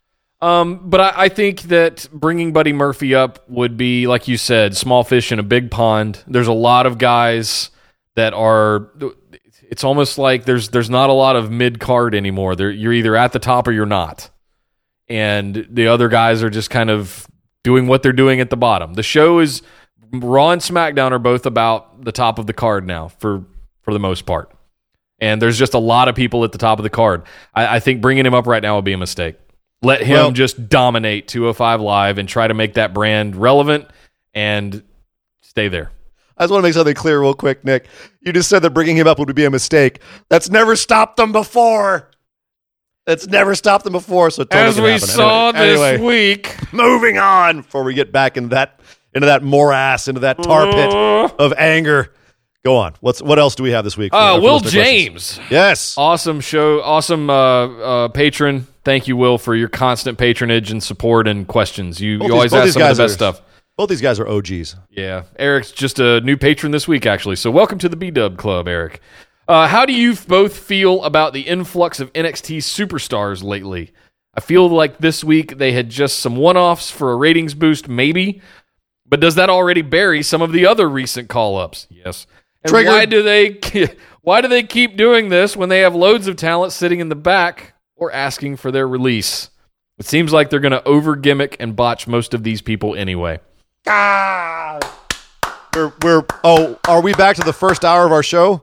Yeah, Nick? we, deja vu. Doo, doo, Oh doo. God.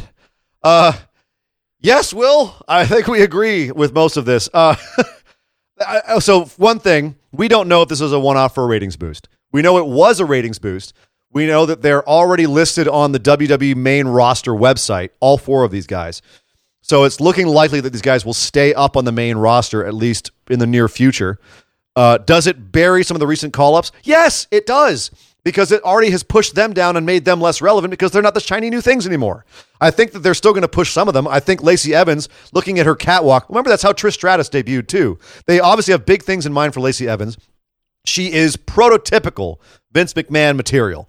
Uh, we, we've been saying for uh, over a year, Nick, was as soon as Vince sees Lacey, it's off to the moon for her. And I think that's what's going to happen here is they're just they're just giving her a little bit of stuff here, and then she's gonna she's probably gonna beat Asuka at WrestleMania.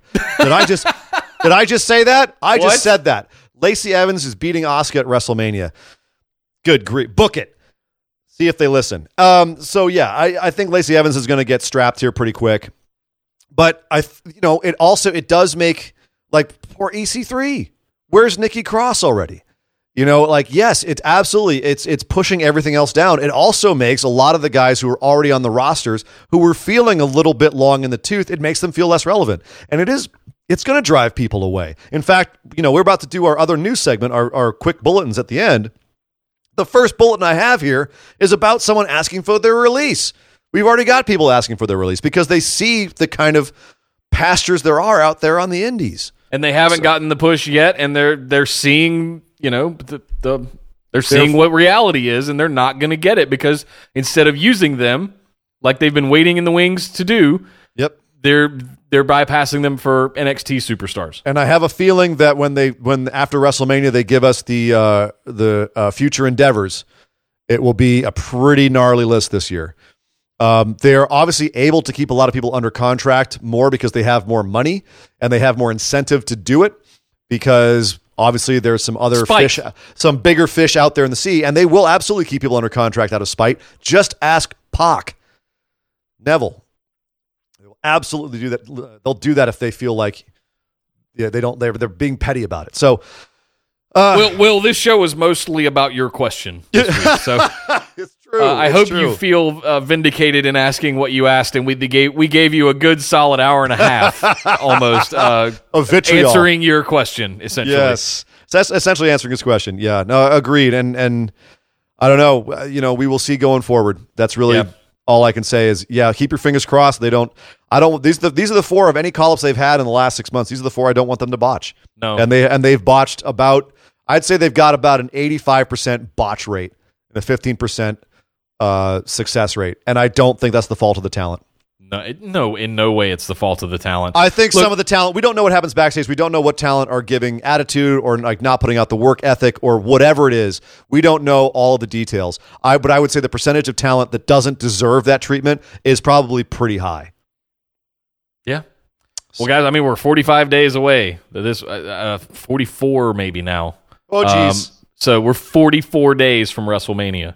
Keep that in mind as well. We've got a little over a month. It's about six weeks to really nail down the card for WrestleMania. We've got four, five, six shows till we get to WrestleMania. Oh my God. Yep. So if they're going to do something with these guys, you better start. It's a little late to be calling them up now. You shouldn't have done it, you dumbasses. Well, you know Why'd you do funny? this for? Why just- do you just- do this for? Why are you? What are you doing? Well, this is the thing, Nick. Eh, yeah, we've gone through this whole show and haven't mentioned this particular aspect of it. Yeah, you just pointed it out. There's not a lot of time to WrestleMania. It makes them hot shotting this make a little bit more sense if they really want to, you know, inject in some new stuff. No wonder they did it so quickly. And you got a pay per view and you got a book in there too. So what are you going to do for that? Yeah, that's, and you got to have not- results for that and consequences for that, and then you got three more weeks to make. Well, well, now what that, even now is this? I don't know. I don't recognize this. WWE. Oh God!